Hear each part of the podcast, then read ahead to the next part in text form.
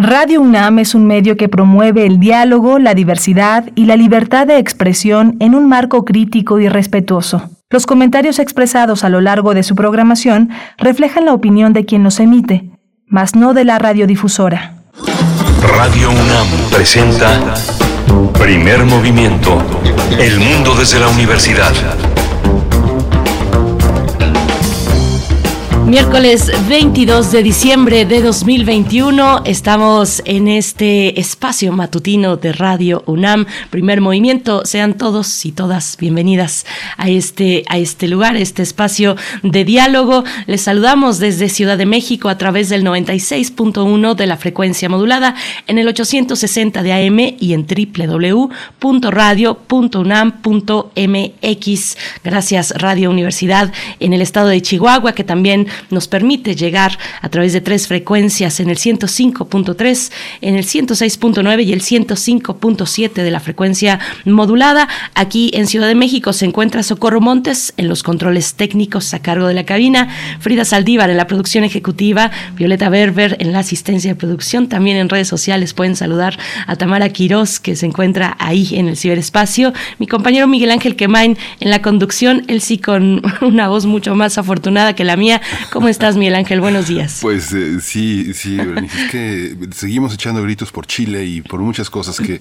vale la pena, vale la pena gritar este fin de año que ojalá sea muy positivo. Y para, para hacerlo más positivo es importante entender que estamos viviendo y en este, en este miércoles vamos a hablar del incremento de las quejas por fraudes cibernéticos y las medidas de seguridad. Vamos a tratar este tema con un experto. Él es Jesús Chávez Ugalde, él es director de análisis y estadísticas de servicios y productos financieros de la CONDUCEF, la Comisión Nacional para la Protección y Defensa de los Usuarios de Servicios Financieros, una institución de verdad que es muy útil y, eh, necesaria para todos los que están cerca de los servicios financieros y sobre todo en este, en este tema del alejamiento, eh, del incremento de la edad, de la discapacidad.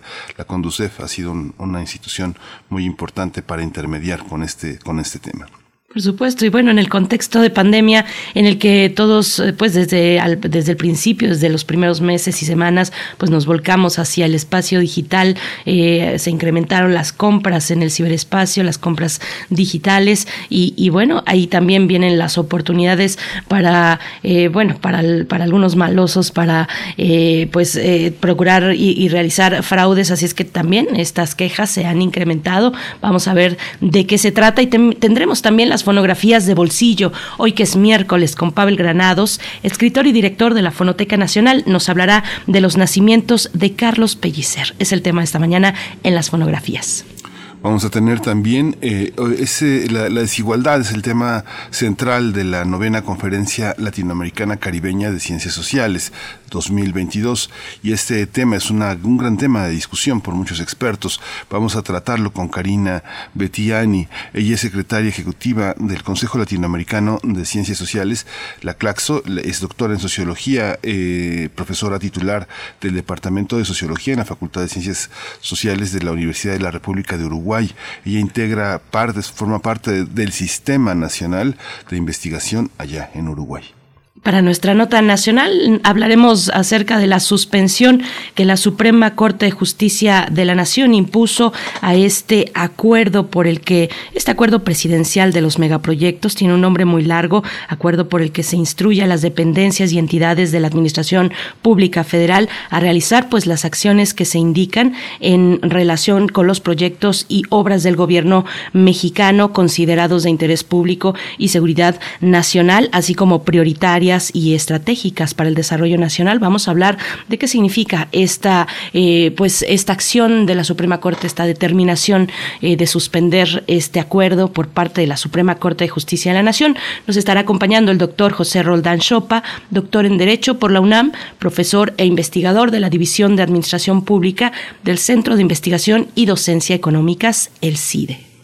Vamos a tener también la poesía necesaria como todos los días al filo de las 9 de la mañana, pasaditos unos minutos de las 9 de la mañana y hoy, es el turno de eh, ofrecerles una selección tanto musical como poética. La, selección y en la voz también de Miguel Ángel Quemain en la poesía de esta mañana, la mesa del día, el informe del desarrollo en México, coordenadas para el debate del desarrollo. Este informe, pues, eh, que se ha presentado recientemente y vamos a tener los detalles, se ha presentado desde la UNAM, por supuesto. Eh, vamos a tener los detalles con Enrique Provencio, coordinador del proyecto Informe del Desarrollo en México en el programa universitario de estudios del desarrollo de la UNAM. Vamos a tener para cerrar este miércoles la presencia del doctor Plinio Sosa en el crisol de la química. Hoy vamos a hablar del ácido acético, el vino agrio y el básquetbol. ¿Qué tendrán que ver todas estas cosas juntas? Bueno, Plinio Sosa, quien es académico de tiempo completo de la Facultad de Química, dedicado principalmente a la docencia y a la divulgación de la química, ha hecho de la analogía uno de los imperios de la, química del lenguaje. Así que hay que esperarse hasta el final del primer movimiento. Hay que quedarse hasta el final. Los miércoles se cierra con broche de oro, con la presencia del doctor Plinio Sosa, que nos está compartiendo un poquito de sus vacaciones, la verdad, porque pues ya la UNAM, los académicos, eh, estudiantes y todos, todos los que formamos esta universidad, pues ya están de vacaciones. Pero bueno, Plinio Sosa se ha comprometido para darnos este último, esta última entrega, ya en la última semana en vivo que tendremos este 2021. Pues bueno, les, les esperamos hasta las 10 de la mañana también en redes sociales para que nos envíen sus comentarios, díganos que nos están escuchando, aunque sea en ese descanso que formamos parte y les acompañamos pues de este de este de esta etapa de estos momentos de descanso y de vacaciones. Cuéntenos cómo se cómo se proyectan estas vacaciones y estas fiestas decembrinas para ustedes. Ahí están las redes sociales arroba P Movimiento en Twitter, Primer Movimiento UNAM en Facebook y nos vamos ahora sí con información nacional e internacional acerca de COVID-19 también información diversa de la UNAM. COVID-19. Ante la pandemia, sigamos informados. Radio UNAM. La Secretaría de Salud informó que en las últimas 24 horas se registraron 245 nuevos decesos, por lo que el número de fallecimientos de la enfermedad de la COVID-19 aumentó a 298.161. De acuerdo con el informe técnico ofrecido ayer por las autoridades sanitarias, en ese mismo periodo se registraron 2.980 nuevos contagios, por lo que los casos confirmados acumulados aumentaron a 3.937.082, mientras que las dosis de las diferentes vacunas aplicadas contra COVID-19 suman 146.863.343. Los casos activos estimados a nivel nacional por la Secretaría de Salud son 16.463. La Organización Mundial de la Salud, la OMS, homologó ayer la vacuna contra COVID-19 de la empresa estadounidense Novavax. Mediante un comunicado, la OMS indicó que se trata de la décima vacuna anticovid homologada de urgencia. Esta vacuna está basada en una tecnología más clásica llamada de subunidades de proteínas que ya ha sido probada y utilizada durante décadas para combatir enfermedades como la hepatitis y la tosferina. También ofrece la ventaja de no requerir almacenarse a temperaturas muy, muy bajas. Eh, ante las medidas sanitarias que se han implementado por la pandemia de COVID-19, la ONAM puso en operación 14 centros de acceso PC Puma con alrededor de 4.000 equipos de cómputo y conectividad para alumnos y académicos. De acuerdo con un comunicado de nuestra Casa de Estudios, otra de las acciones implementadas ante la contingencia fue la convocatoria para que alumnos en situación vulnerable y de escasos recursos contaran con una tableta electrónica para desarrollar sus actividades académicas durante la emergencia sanitaria. Mediante la beca Tablet con Conectividad 2021, la UNAM entregó 9.000 tabletas con Internet a su comunidad. Se trata de algunos de los 25.000 dispositivos electrónicos de ese programa. Vamos con recomendaciones culturales. La sala 10 del Museo Universitario de Arte Contemporáneo, el MUAC, esta sala 10 que se eh, pues lanzó ex profeso al principio de la pandemia para pues atender al, público del MUAC a través de la virtualidad, pues presenta hasta el 17 de abril de 2022 la exposición virtual El Dónde Estoy va desapareciendo de Mariana Castillo de Val, que además de interesarse por los vestigios materiales e históricos y los significados que resguardan, ha explorado la historia, materialidad y el devenir que encierran. La exposición virtual narra el origen del códice Borgia y las diversas especulaciones sobre el incierto itinerario que terminó por llevarlo a la Biblioteca Vaticana, donde actualmente se resguarda.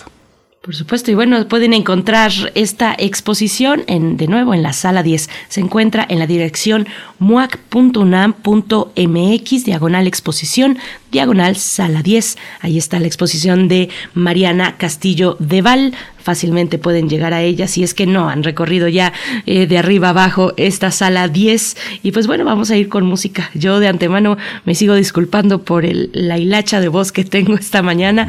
Espero que se vaya componiendo a lo largo de esta semana, pero bueno, vamos a ir con música, Miguel Ángel. Sí, nos recuerda, nos recuerda tu voz a la de Janis Joplin, solo que en español, pero así andaba mejor la, aún. la, la Janis, mejor. Así que además eres fan de Janis, que, es un monumento. Negronis Trío y Pedro Capó con la pieza El Incomprendido. Ay.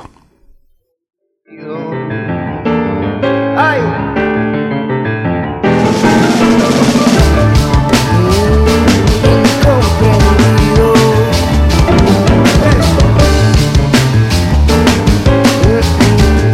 Ay.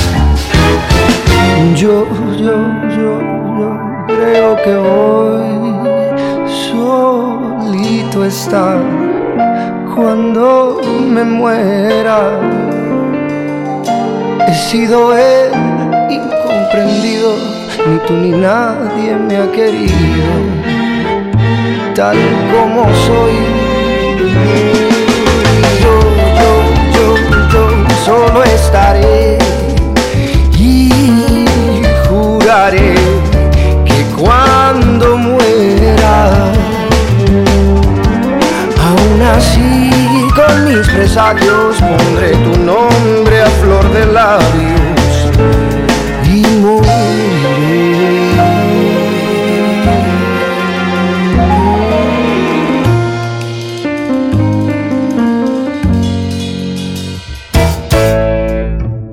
Miro una estrella y deja de brillar. Toco una flor y se ha de marchitar. Negra suerte la que me tocó. Lo que quiero yo. Por eso sé que solo voy. Yo no fui nada, nada, nada, nada, nada. Soy ya sin ti. Oh, solo estaré y juraré que cuando muera, aún así con mis presagios pondré tu flor de labios y moriré.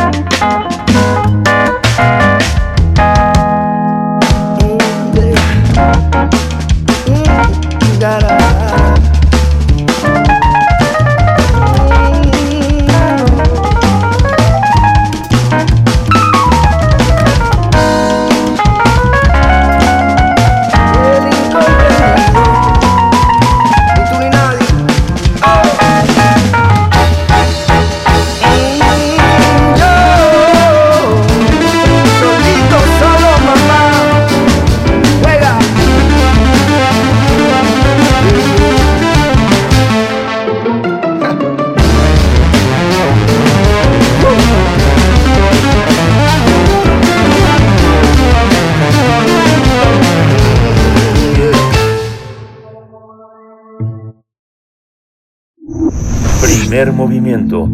Hacemos comunidad con tus postales sonoras. Envíalas a primermovimientounam.gmail.com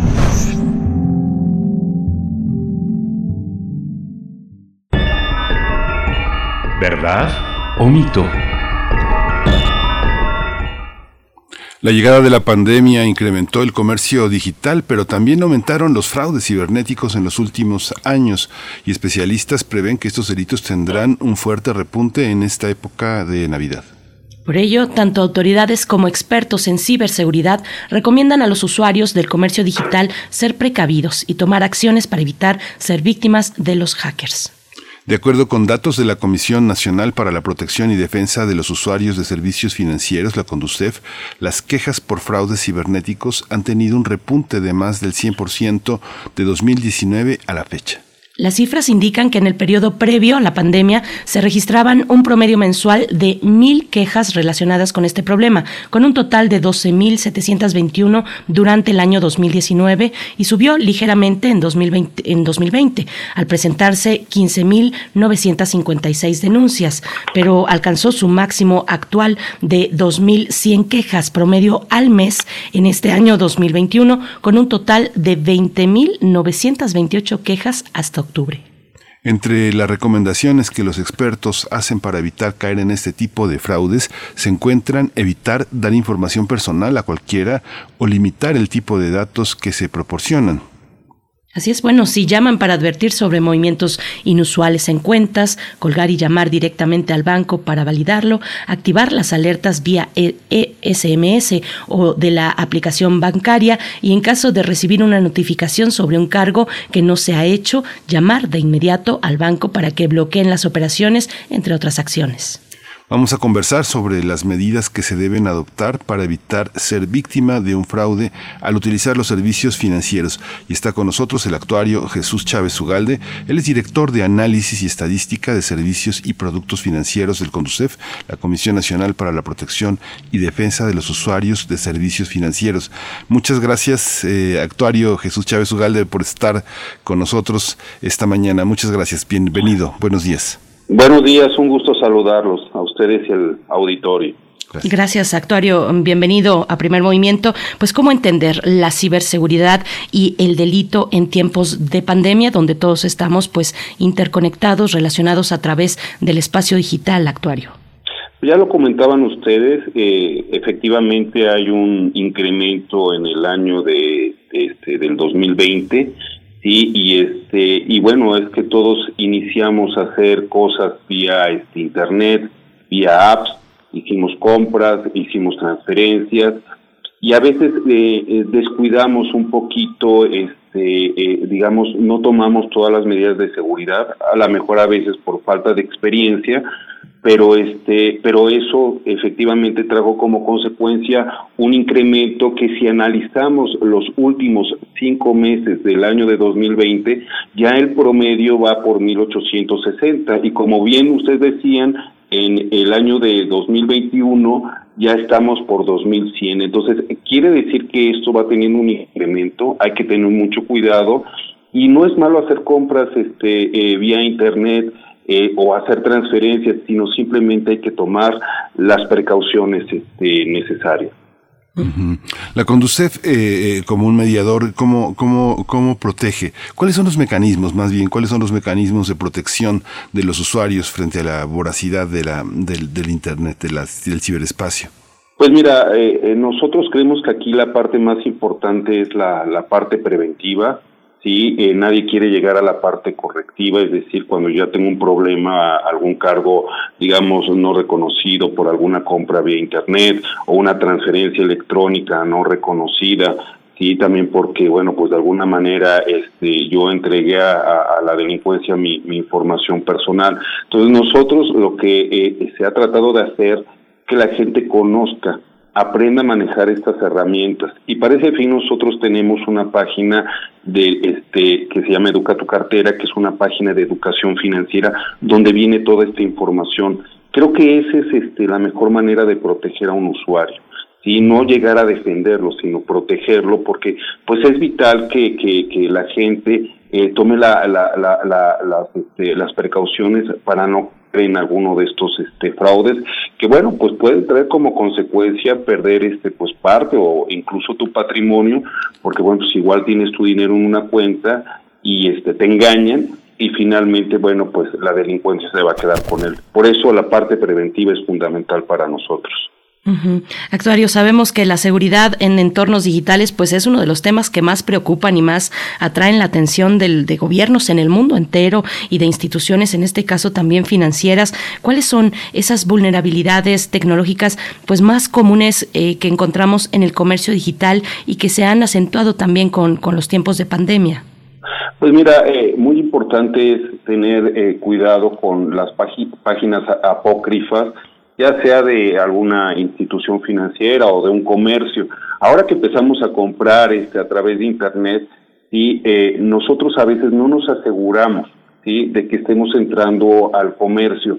Es decir, eh, ponemos en el explorador el nombre del comercio y normalmente nos presenta una lista y en automático tomamos la primera y la segunda y no revisamos esa dirección, ese link. A veces el link puede ser muy, muy largo y eso sí podría llamar, por ejemplo, nuestra atención. Entonces, si no estamos seguros, pues hay que hablar al comercio y preguntar cualquier duda este, relacionada con, este, con su página web. Igual, si me llega un correo electrónico donde me están diciendo que están haciendo cargos, que entre una determinada página, pues tampoco debo hacer caso, porque bueno, pues eso me puede llevar a entregar datos personales. También hay que tener mucho cuidado con estas apps nuevas que me llegan a través de WhatsApp o de redes sociales y que están relacionadas con préstamos. Préstamos sencillos, este, accesibles, sin que chequen mi buró, pero lo que sí cuando va uno recorriendo la app me van pidiendo información personal al punto que ya me autorizan el supuesto crédito y me piden una fotografía de mi tarjeta de débito, ¿sí? por el anverso y el reverso, y bueno, pues ya con eso tienen toda mi información y todos mis datos personales.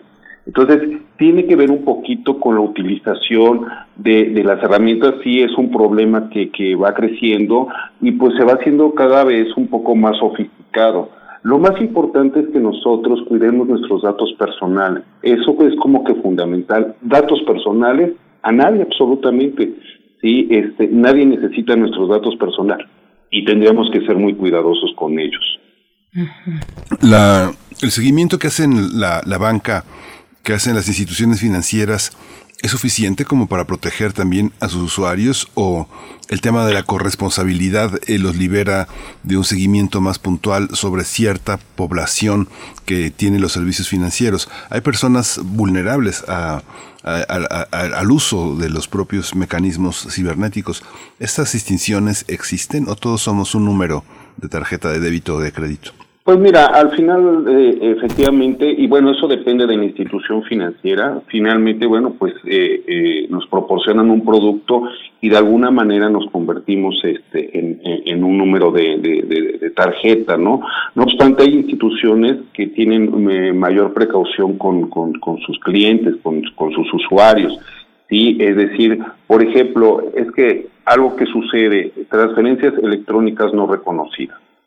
¿Qué sucede? Que bueno, pues eh, me engañan, me sacan la información, sí me dicen que me crean una cuenta puente y pues yo le voy dando la información al delincuente, el delincuente me está engañando, ¿no? Y de repente, bueno, pues esa, este, e, eso se va a dispersar en otras cuentas.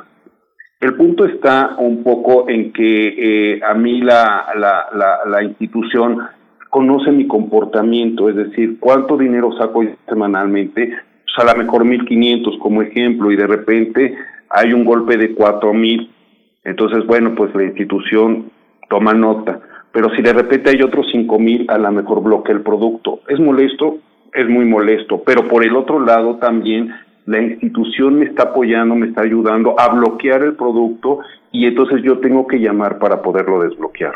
Y yo tengo mi tarjeta, la volteo, hablo al centro de atención telefónica, estoy en un lugar seguro, ¿sí? Y yo estoy proporcionando la información que me pide la institución para identificarme, pero estoy seguro que estoy hablando con ellos, ¿sí? Entonces es un poquito, es el compromiso de algunas instituciones que están cuidando a sus usuarios para que no suceda esta situación.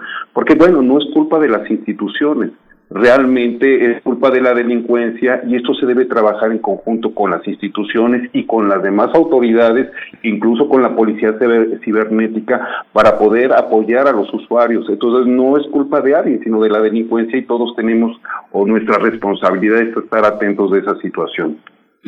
Es muy interesante también lo, que planteaba mi compañero Miguel Ángel Quemain y, reiterarle esta, esta cuestión, actuario. ¿Hay, ¿Hay grupos o población más vulnerables que otras?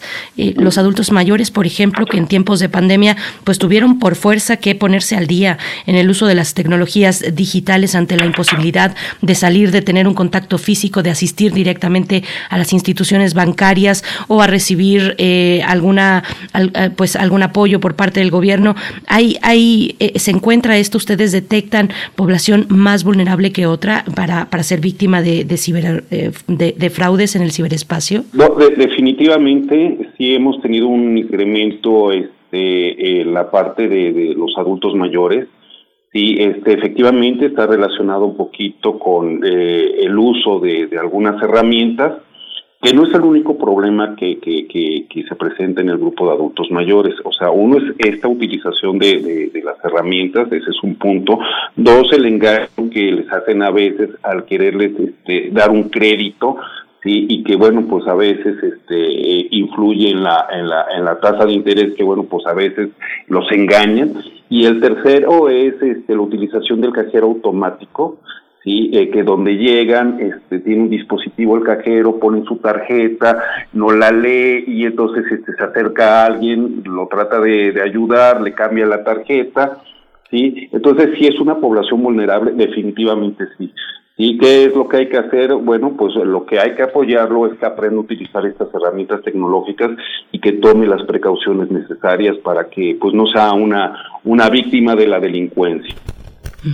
La relación entre delincuencia e incumplimiento en el consumo tiene una relación, hay una relación en el mercado, por ejemplo, el crecimiento de aplicaciones de reparto de productos um, a domicilio, como eBay, como Mercado Libre, como incluso gigantes enormes como Amazon.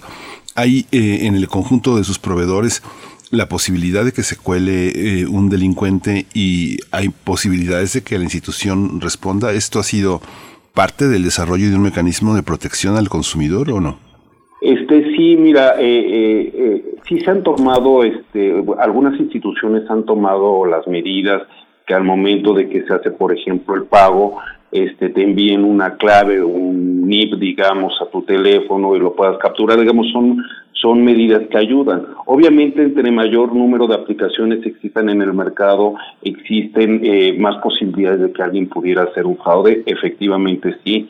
Y pues sobre todo que, bueno, pues eh, la delincuencia no solamente se queda en, en, en ese punto, lo que hace es crear un lugar apócrifo semejante, ¿sí? Este, a un comercio o a alguno de este tipo de aplicaciones, ¿sí? Y que eso es lo que tiene las consecuencias. ¿sí? Es decir, que tú creas que estás entrando a una página ¿sí? este, de algún comercio, de alguno de estas este, eh, empresas, y que pues realmente estés entrando a otro lugar. Entonces, eso es donde hay que tener mucho cuidado. Y entre más hay, pues más peligro hay, ¿no? Pero, pero para eso hay que tener precaución. Y a veces como que siempre llevamos prisa y no nos fijamos en determinadas cosas. Entonces, yo creo que hay que ser como que eh, hacer nuestra compra con toda la calma del mundo, porque eso puede traer consecuencias. Acuérdense que compro producto y luego me va a pedir los datos de mi tarjeta.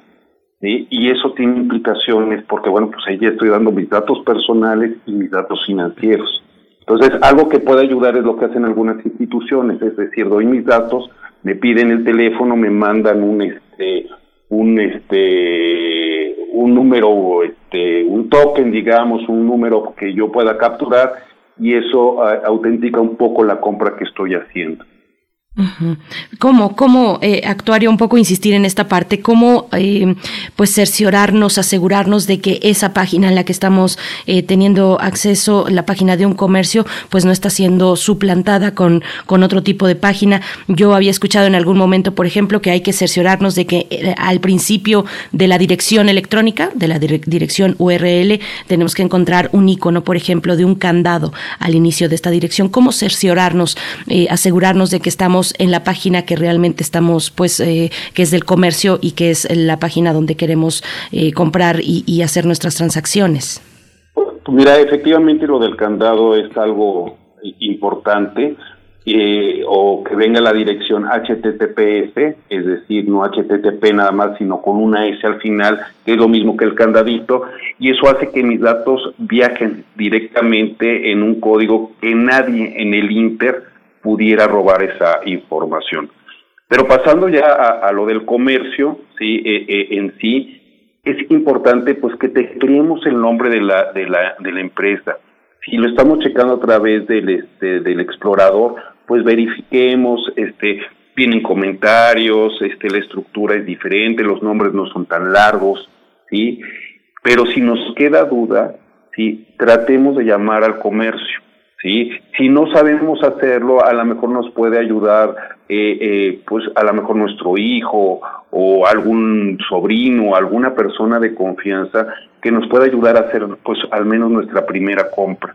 Pero sí hay que tener cuidado porque de repente entramos eh, tecleamos en explorador, aparece una lista, agarramos en automático el primero o el segundo y ahí es donde empieza el problema y no nos cercioramos y no volvemos a leer la liga y la liga puede ser una liga muy larga, ahí me puedo hacer dudar, que no puede que no venga el nombre de la del comercio donde estoy comprando o que venga y que no sea completo el nombre, entonces como que me hace dudar, ¿sí? En ese momento pues cerrar y llamar por teléfono al comercio antes de hacer esa, esa compra. Y efectivamente, cuando yo vaya a pagar con mi tarjeta de crédito débito, que aquí lo que se recomienda es tratar de hacerlo con la tarjeta de crédito, sí, este, checar que efectivamente tenga el candadito o un HTTPS, porque eso hace que mis datos viajen seguros durante el inter, digamos, es decir, que lleguen al comercio, pero que nadie en la parte eh, media me pueda robar esa información. Actuario Jesús Chovesugala, director de análisis y estadísticas de servicios y productos financieros del Conducef, pues, pues, usted ya se dio cuenta de que pues no, no, no, le hacemos preguntas de consejos al consumidor, sino que tienen que ver mucho con el sentido de la banca y de su, de su funcionamiento ético y de la corresponsabilidad que tiene también con sus usuarios. Usted piensa, pensamos, hay mucha, muchos usuarios que se quejan, que tienen una actitud antipática hacia la banca por el tema de las tasas de interés, eh, una serie de servicios que se cobran a cada paso que da uno dentro de la institución, lo cobran. Es así como una cosa eh, que en algún momento se trató de poner en orden, pero bueno, el poder de la banca sabemos que es enorme, que mueve al país y que mueve incluso a las autoridades federales y locales. Pero ¿Existe la posibilidad de que el usuario tenga un seguro pensando en que nosotros hemos tenido oportunidad de entender que tenemos cerca de más de 2.700.000 empresarios pobres, pobres, que tienen una tarjeta que para movilizar sus, compras, que tienen un contador que tiene el poder de utilizarla? ¿Hay manera de asegurarse, de tener un seguro, que la banca genere un seguro? ¿Existe eso para las operaciones fraudulentas o quedamos al garete quienes tienen la posibilidad de tener una nómina o consumos de proveedores eh, menores. Digo, dos millones setecientos mil empresarios pobres es algo significativo. ¿Cómo lo ve usted? Pues mira, yo creo que, este, digo, depende de, la institución, alguna pudiera tener este eh, algún tipo de, pues más que de seguro, podría ser como de medida de, de, seguridad, sí, este, pero depende de la institución financiera. Es decir, este, eh, hay instituciones financieras obviamente que cuidan más a sus usuarios que, otras, ¿no? Nosotros yo creo que una institución financiera, por ejemplo, una medida de seguridad es que te avise, ¿sí? Eh, a tiempo, a lo mejor a través de un mensaje y tú te puedas comunicar, ¿no? Yo creo que ese es el, eh, el mejor seguro. Hay otras que a lo mejor en caso de, de, un fraude, este, eh, dependerá de la cantidad, porque bueno, pues también a veces depende de ese tipo de cosas, eh, pueda responder de inmediato, ¿no? al usuario.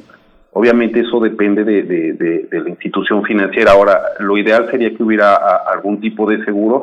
Bueno, en, en, en, algún tipo de, productos, sobre todo en tarjeta de crédito, existen algún tipo de seguros contra estas eventualidades. Y este, que este, pues a veces pudiera venir incluido la anualidad de la tarjeta o bien pudiera ser contratado este eh, de, de, manera este eh, de manera optativa por, por por la por la persona. Yo creo que sí sí sería bueno. Yo creo que mira yo creo que el seguro es bueno pero lejos de todo yo creo que eh, mucho radica en las medidas de seguridad y yo creo que esto pues eh, eh, efectivamente este hace que las instituciones reconsideren un poquito las medidas de seguridad a través de las cuales este los usuarios sí, este, o, las medidas de seguridad para los productos que utilizan los usuarios, que son principalmente las tarjetas de, de, débito y las tarjetas de crédito, yo creo que, que, sí es fundamental.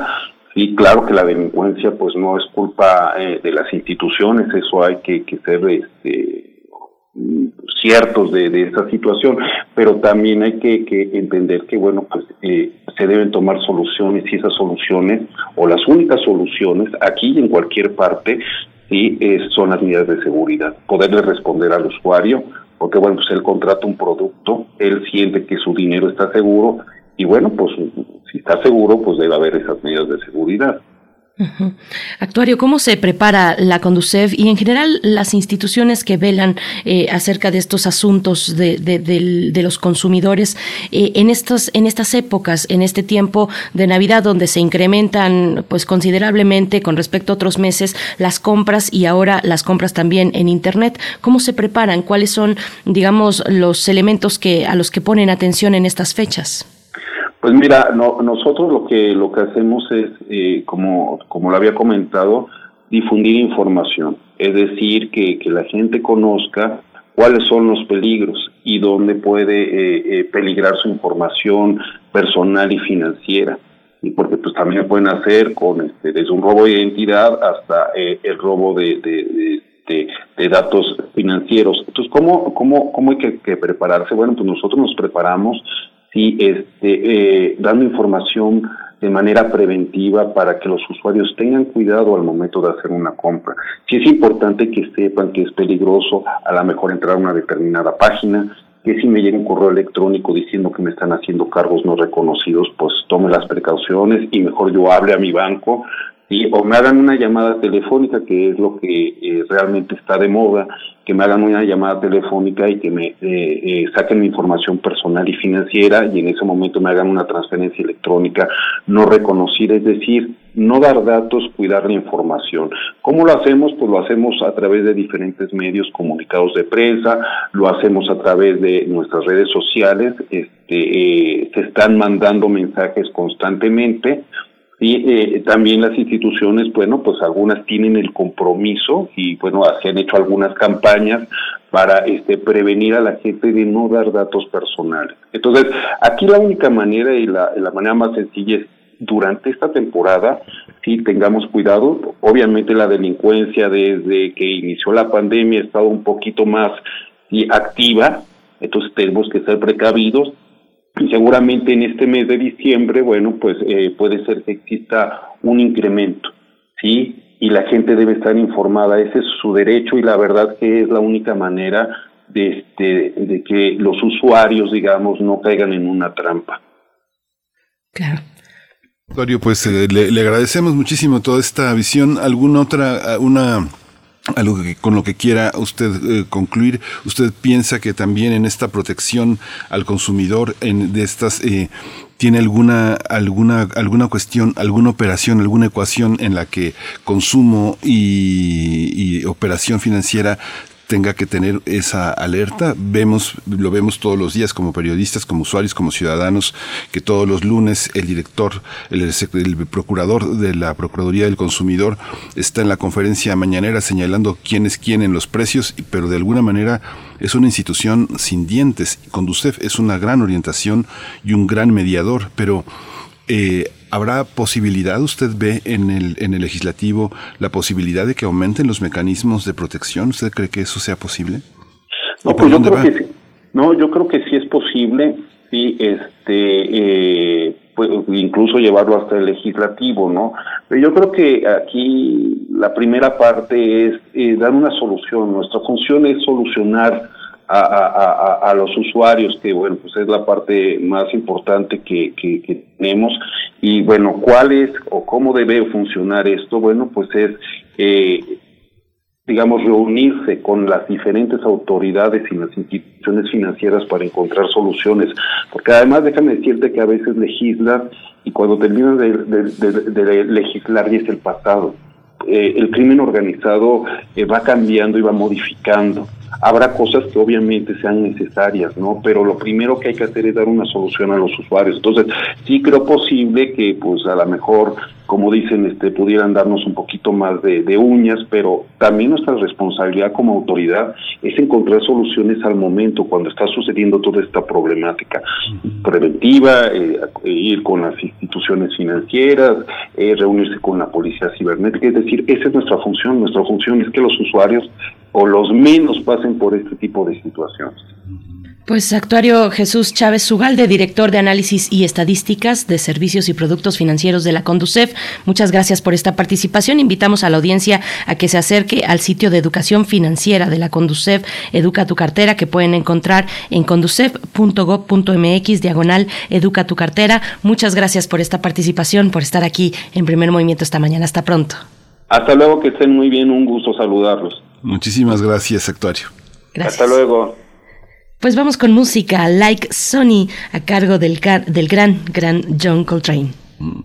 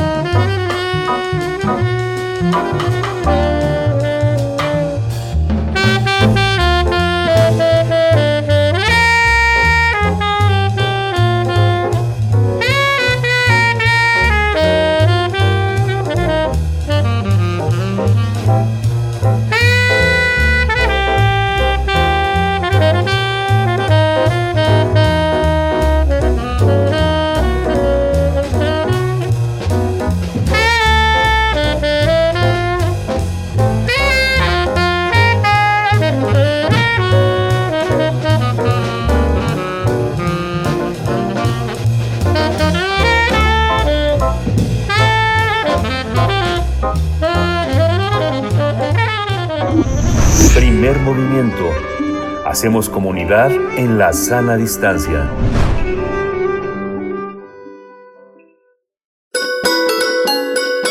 Fonografías de bolsillo. Pues estamos ya en la última entrega de este año 2021 de las fonografías de bolsillo y nos acompaña Pavel Granados, escritor y director de la Fonoteca Nacional para hablar de los nacimientos de Carlos Pellicer. ¿Cómo estás, querido Pavel? Buenos días, feliz año. pues ya estamos llegando a los últimos momentos de este 2021. Pues ya finalizando, ¿verdad? Sí, ver, Miguel Ángel, pues, con mucho gusto de, de saludarlos. Sí, ya la Fonoteca ya estamos bueno, ya en estos días ya no estamos este, atendiendo gente, están cerrados ahorita nuestros jardines por unos días y volvemos el 4 de enero mm. otra vez a, pues con todos, con todos con todos ustedes a que, nos acompañan como siempre en la fonoteca y nos ayudan a difundir ahora todo lo que hacemos en la Fonoteca Nacional. Y una de las cosas que eh, hicimos para finalizar este año es precisamente hablar de los de los nacimientos de Carlos Pellicer, porque en la fonoteca tenemos la colección de la sonora de Carlos Pellicer, que consiste en bastantes documentos ya que, el propio Pellicer grabó, porque, bueno, ya alguna vez los, he presentado ya aquí partes, ¿no? De, de, lo que tenemos de, este acervo grande de Carlos Pellicer, pero fíjense ustedes, consisten eh, primero en poemas, hay una gran cantidad de poemas grabados por Carlos Pellicer. Luego hay una serie de, documentos también, unos cassettes, bastante interesantes, porque a lo largo de mucho tiempo, de yo diría que de bastantes semanas, eh, Carlos Pellicer fue entrevistado por un sacerdote acerca de su vida. Entonces Pellicer fue contando a lo largo de bastantes horas, eh, pues aspectos de su vida, de su pensamiento, de su manera de, de escribir, en fin, de concebir la poesía. Eh, pues estas, eh, estas grabaciones se hicieron allá a mediados de los años 70, de tal manera que habla toda, de algunos contemporáneos que habían estado cerca de él en esos días en que había estado grabando estos, estas grabaciones, haciendo estas grabaciones. Hay también en esta colección de material de Carlos Pellicer sus conferencias, algunas conferencias, eh, señaladamente una muy bonita en torno a Ramón López Velarde.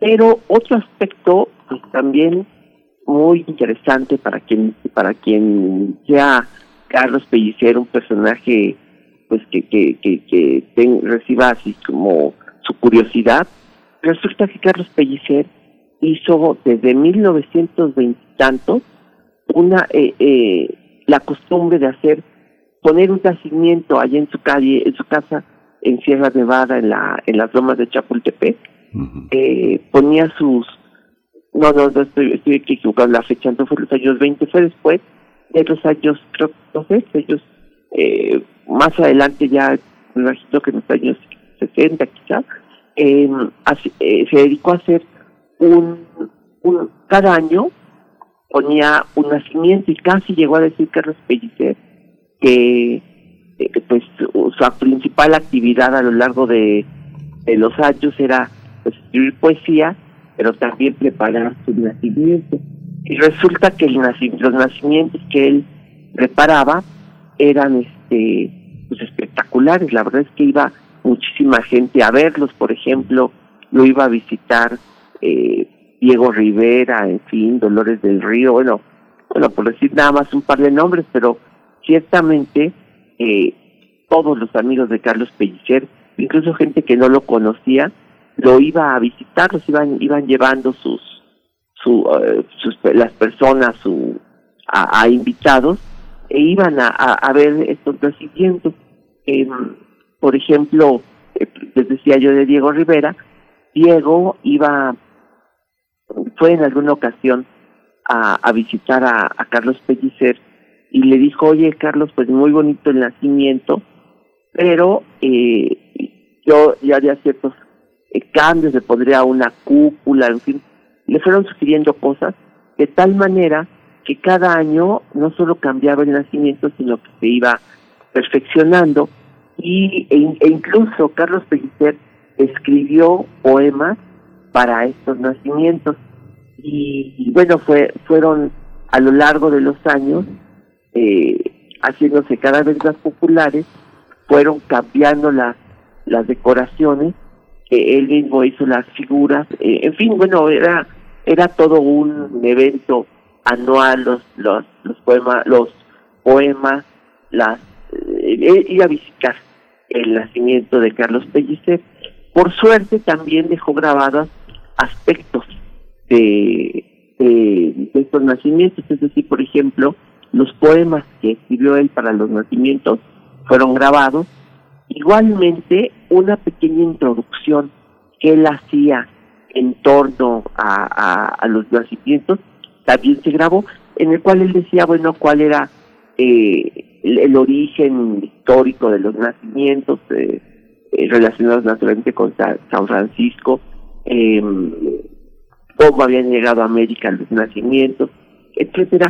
Era algo que él iba platicando, y, y, pero que decidió grabar en algún en alguna ocasión. Eh, esta grabación, por cierto, es pues es, es, es anterior, eh, es bastante vieja esta, esta grabación, lo que quiere decir que es un disco de instantáneo lo que tenemos en eh, como soporte de esta grabación. Es que es un disco instantáneo, pues es un disco que grababa él en su casa, del cual nada más hay una copia, es decir, es un disco único que ya pudimos digitalizar en la Fonoteca Nacional. Quiero decirles que ya la colección completa de estos eh, documentos de Carlos Pellicer están completamente digitalizados. Es una colección que nos hizo favor de llevar a la fonoteca el sobrino de Carlos Pellicer, Carlos Pellicer López, que tanto, tanto eh, empeño y este y trabajo le ha dedicado a la colección de cosas de su tío. Pero fíjense que antes de presentar este, este, pues este documento que es Carlos Pellicer hablando de los nacimientos y Carlos Pellicer leyendo un poquito de los poemas en torno a los nacimientos, eh, bueno, quiero decirles que precisamente, bueno, si, eh, estamos hicimos un podcast de, de Carlos Pellicer y los nacimientos, entonces hay más información en torno a estos nacimientos, hay más información en torno a estas grabaciones y está en el podcast de la Fonoteca Nacional, o sea, lo quieren escuchar completo, saber un poco más de la relación de Pellicer y los nacimientos, pueden entrar a nuestra página de la Fonoteca Nacional y ahí en la sección que se llama Escucha, pueden escuchar ustedes, bueno, no solo este podcast, sino todos los que hemos hecho, pero este es el más, el más reciente. Pero fíjense ustedes que ahorita que hablo de Carlos Pellicer y la y los nacimientos y la Navidad, mm, se me, se me ocurre y pienso que es como entre los contemporáneos, entre los poetas contemporáneos, eh, Carlos Pellicer yo creo que representó la luz, el, es el poeta solar de los contemporáneos y que su opuesto eh, sería la sombra, la noche, y ese poeta de la sombra y de la noche es Javier Villaurrutia, y Javier Villaurrutia tiene otra historia con la Navidad, porque también, uh, bueno, Pellicer la, los nacimientos y la vida, el nacimiento, y Carlos y Javier Villaurrutia, la muerte, él murió un 25 de diciembre de 1950 y es curioso, ¿verdad? Que sea estén unidos por la Navidad en ese sentido tan, pues, a la vez tan dialéctico y tan trágico, ¿no? Javier Villarrotia murió en la madrugada del 25 de diciembre, había pasado eh, los eh, la, la Navidad el, el, con sus amigos, con sus alumnos, eh, había estado entre ellos Héctor Gómez, el gran actor, eh, y entonces eh, había, había Javier, Javier, pasado sus últimas horas con, sus amigos, alumnos en casa de uno de ellos, y uno de sus alumnos le dijo, maestro, yo lo, yo lo llevo a su casa. Javier Villarrutia llegó a su casa, eh, y, vivía con su hermana, y le dijo a, a su hermana, oye, eh, hazme un té.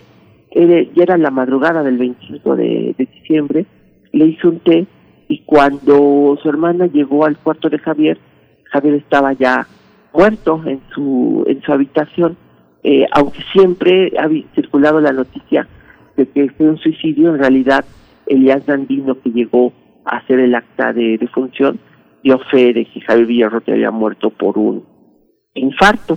Y bueno, pues es una esta Navidad ahorita me hizo recordar a dos poetas contemporáneos unidos pues por esta fecha pues, de dos maneras tan tan distintas, pero no quería dejar de, de mencionar pues también y recordar al gran Javier Villarrotia, que por otra parte, él nada más dejó 39 segundos de su voz, es lo único que hemos podido encontrar hasta la fecha de Javier Villarrotia. Pues bueno, ya fueron dos contemporáneos de los que de los que a, los que nos referimos hoy a, a propósito de la Navidad. Y pues vamos a escuchar la voz de Carlos Pellicer. Sí, y es curioso porque la, toda la generación que fueron, en, mi caso, mis jefes, todo el mundo había ido a, ver el nacimiento de, Carlos Pellicer de las Lomas, pero también es, es interesante ver cómo Pellicer, la grandeza enorme de Pellicer, siempre estuvo vinculada al mundo oficial, que es algo que no se suele hablar. Se suele hablar de Sabines, pero no de Pellicer. Pellicer fue secretario particular de Vasconcelos y fue el poeta preferido de Echeverría.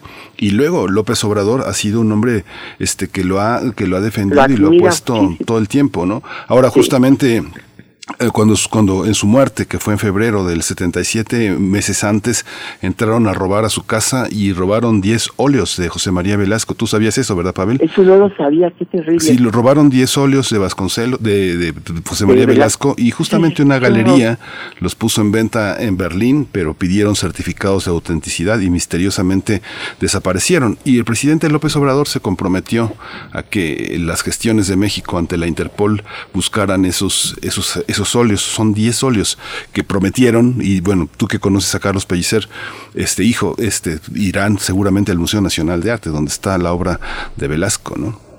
Ay, mira, eso no sabía, Miguel Ángel, ojalá, sí, bueno, se recupere, entonces, al ser un tesoro como las cosas que tenía Carlos Pellicer, ¿no? Sí, muchísimas Fue cosas. museógrafo, fue diputado, fue tan... Es cierto, también es otro aspecto de la vida de Pellicer, importantísimo, ¿no? Sí.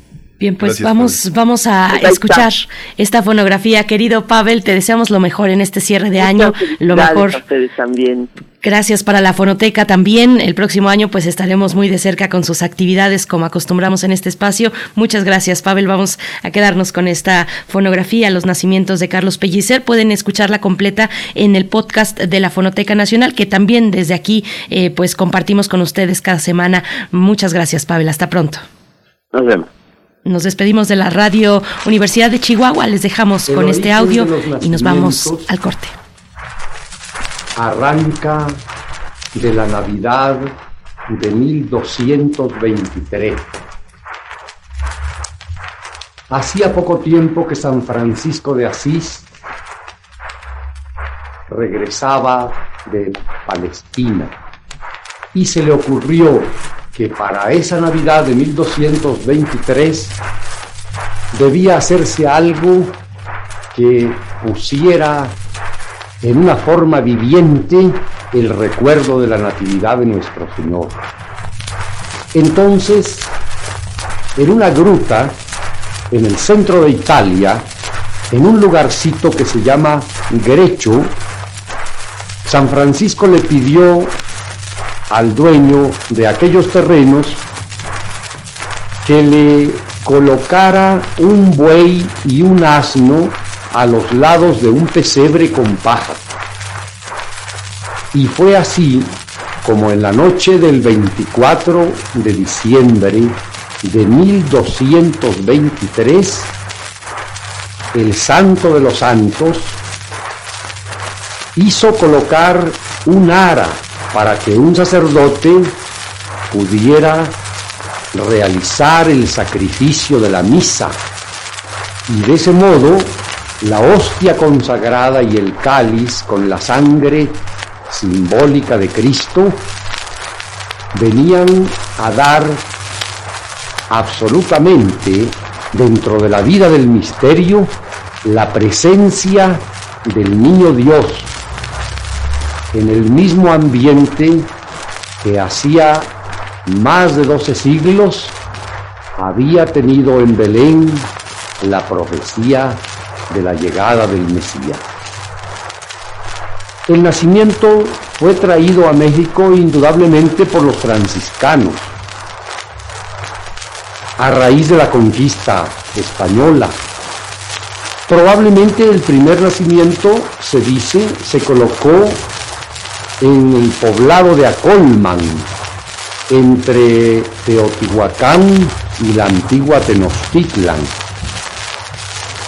Y en México, como en toda Europa, es una costumbre que marca de una manera poderosa y ferviente esa fecha que abre una nueva época en la historia humana, la época de Cristo, la era de Cristo, la edad cristiana.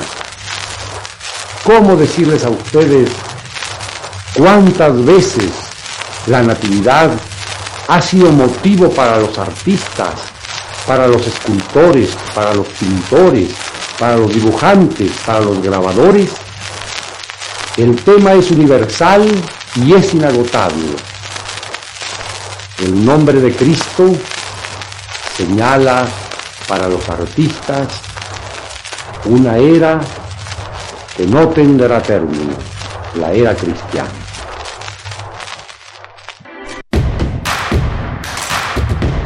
Encuentra la música de primer movimiento día a día en el Spotify de Radio UNAM y agréganos a tus favoritos.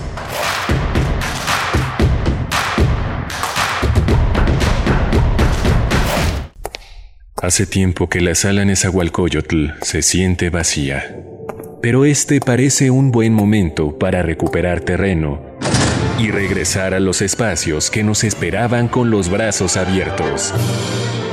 la Orquesta Filarmónica de la UNAM vuelve a recibir a su público en la sala Nezahualcóyotl. Consulta el protocolo COVID para asistir a los conciertos en música.unam.mx diagonal protocolo-COVID o escúchalos a través de Radio UNAM todos los domingos a las 12 horas. Es bueno estar de vuelta. Radio UNAM, Experiencia Sonora.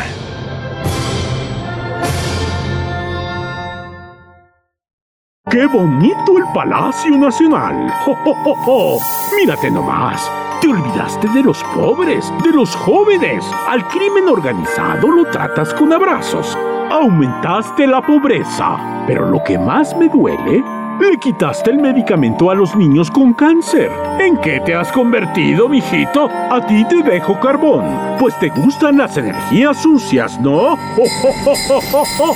PAN, unidos por un México mejor. A negativo, murió por sobredosis de heroína. O positivo, murió de un infarto causado por cocaína. B negativo, murió al chocar en anfetamina. A B positivo, murió por sobredosis de plomo al traficar.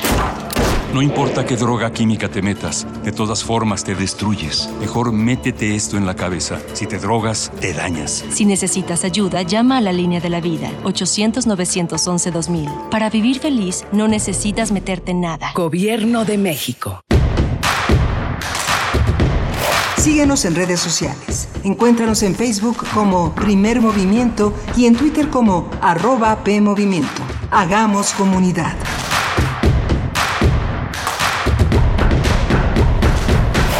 Hola, buenos días. Ya son las 8 con 4 minutos en esta Ciudad de México. Estamos, eh, hoy es miércoles 22 de diciembre y estamos enlazados con la radio Nicolaita allá en Morelia, Michoacán. Continuamos en esta transmisión, en este esfuerzo conjunto. La radio, como ustedes saben, no para. Hay programas grabados como en todas partes, pero la esencia de la radio es en vivo y allá en Morelia, Michoacán nos estamos escuchando.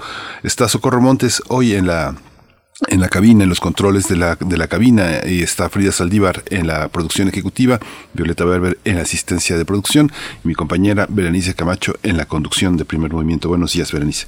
Buenos días, Miguel Ángel Quemain. Muy buenos días a la audiencia, a la radio Nicolaita y al 104.3 de la frecuencia modulada que nos escucha desde Morelia, allá eh, con la Universidad Michoacana de San Nicolás de Hidalgo, con quienes hemos establecido pues este enlace de radios públicas y universitarias. Un gusto estar con ustedes en estas vacaciones, hoy que es miércoles 22 de diciembre. Y pues bueno, mm, venimos de un programa bastante interesante y, y tendremos todavía por delante dos horas con muchos contenidos. Vamos a hablar en nuestra nota del día acerca de la desigualdad. Es el tema central de la novena conferencia latinoamericana y caribeña de ciencias sociales 2022 que realiza el CLACSO, eh, el Consejo Latinoamericano de Ciencias Sociales. Estaremos pues dando los detalles sobre lo que se avisora eh, ya para 2022 desde el CLACSO con esta conferencia.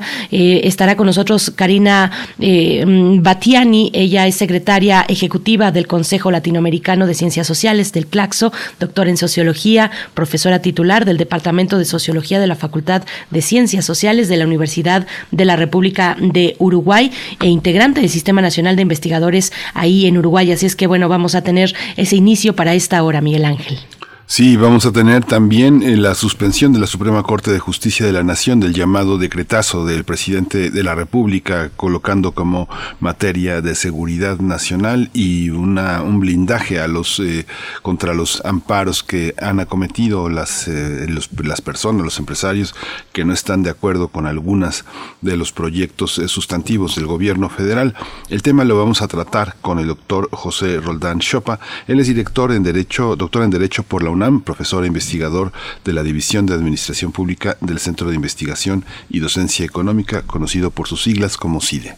Por supuesto. Y bueno, saludar también a quienes están escribiendo, que se toman un momento para escribir en redes sociales. Les recordamos las coordenadas en Twitter, arroba PMovimiento, en Facebook, Primer Movimiento UNAM. Alfonso de Alba Arcos, nuestro ciclista Radio Escucha, nos, nos recuerda Elías Nandino, era médico, interesante siempre las crónicas del maestro Pavel Granados, y nos pone ahí un tuit del Instituto de Investigaciones Filológicas con eh, un poema de Elías Nandino en la ofrenda conmemorativa de de, de este año, la ofrenda de Día de Muertos de Filológicas, y dice, ¿qué es morir?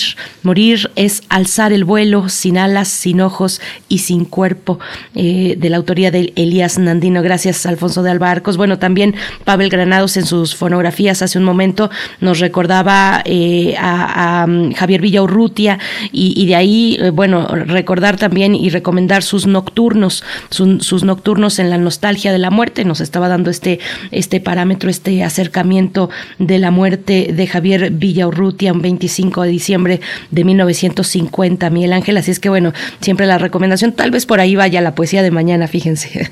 Se los voy adelantando con Javier eh, Villaurrutia, Nostalgia de la Muerte, ¿no? Sí, es maravilloso Villarrutia. Y ese este poema que auténticamente uno podría calificar de descarnado, el de Nandino, es, es tremendo. Sí, por supuesto. Pues gracias a Alfonso de Albarcos por ponerlo por acá. Dice Rosario Durán Martínez, así en mi pueblito, en, en Metepec, y nos pone pues este el, los índices de pues de la temperatura en esta mañana. Nos pone ahí este las los índices meteorológicos pues un poquito de frío o bastante frío. Se siente en Metepec Rosario Durán abrígate. Te acompañamos desde acá desde Radio UNAM y Flechador del Sol también nos dice les envío un cálido abrazo en este invierno 2021 em, Rosario mm, Durán también nos dice dicen que ahora con las felicidades felicitaciones cibernéticas también mandan phishing. Phishing que entiendo, y si no, si no estoy mal ahorita que recuerdo, es la suplantación de identidad cibernética. Creo que es eso, el phishing. ya te, con tantos... te, pescan, phishing, te agarran y te, al azar ven eh, qué, es, qué datos están sobre un supuesto ordenador que está monitoreado y lo pescan, ¿no? lo pescan, phishing. Así es, y bueno, Carmen Valencia también nos agrega, dice, eh, el problema es cuando recibes una llamada que el identificador de tu teléfono te dice que es el banco, con el número del banco, y nos dice, ¿no serán cómplices los empleados del banco? Pues bueno, ahí está esta pregunta que hace eh, Rosario Durán. De nuevo, les invitamos a que se acerquen a la Conducef, a ese sitio que tienen de educación financiera que se llama Educa tu cartera, y lo encuentran en conducef.gov.mx, diagonal Educa tu cartera. Pues bueno, a todos ustedes, Gracias, eh, José Ramón Ramírez, también muy tempranito nos, nos decía, excelente día para todos y todas, buena jornada laboral, gracias a Primer Movimiento por su admirable equipo de trabajo que nos ofrece el mejor servicio de noticias a la comunidad. Muchas gracias, José Ramón Ramírez, por tu escucha, muy valiosa para nosotros, a todos ustedes, eh, Miguel Ángel G. Mirán también anda por acá, pues bueno, ahí están, el, el repaso, el pase de lista por ahí en las redes sociales, Miguel Ángel. Sí, es, es, muy, muy interesante. Gracias, gracias por la compañía. Les pedíamos que hicieran acto de presencia esta mañana y bueno, pues ahí está. Ahí están, por ahí están. Nuestra nota nacional ya se mencionaba, bueno, la suspensión de la Suprema Corte de Justicia de la Nación que hizo a este llamado decretazo, que en realidad es un acuerdo para las mega, obras del gobierno, como para tratarlas desde las entidades del gobierno federal como eh, pues eh, obras de, prioritarias y de interés, eh, de un interés nacional. Así es que vamos a estar conversando al respecto en nuestra nota nacional con el doctor José Roldán Chopa él es doctor en Derecho por la UNAM, profesor e investigador de la División de Administración Pública del Centro de Investigación y Docencia Económicas, el CIDE. Así es que, bueno, pues vamos, vamos ya con nuestros contenidos, a hablar en nuestra nota del día. Vamos. Primer movimiento. Hacemos comunidad con tus postales sonoras. Envíalas a primermovimientounam.gmail.com Nota del día.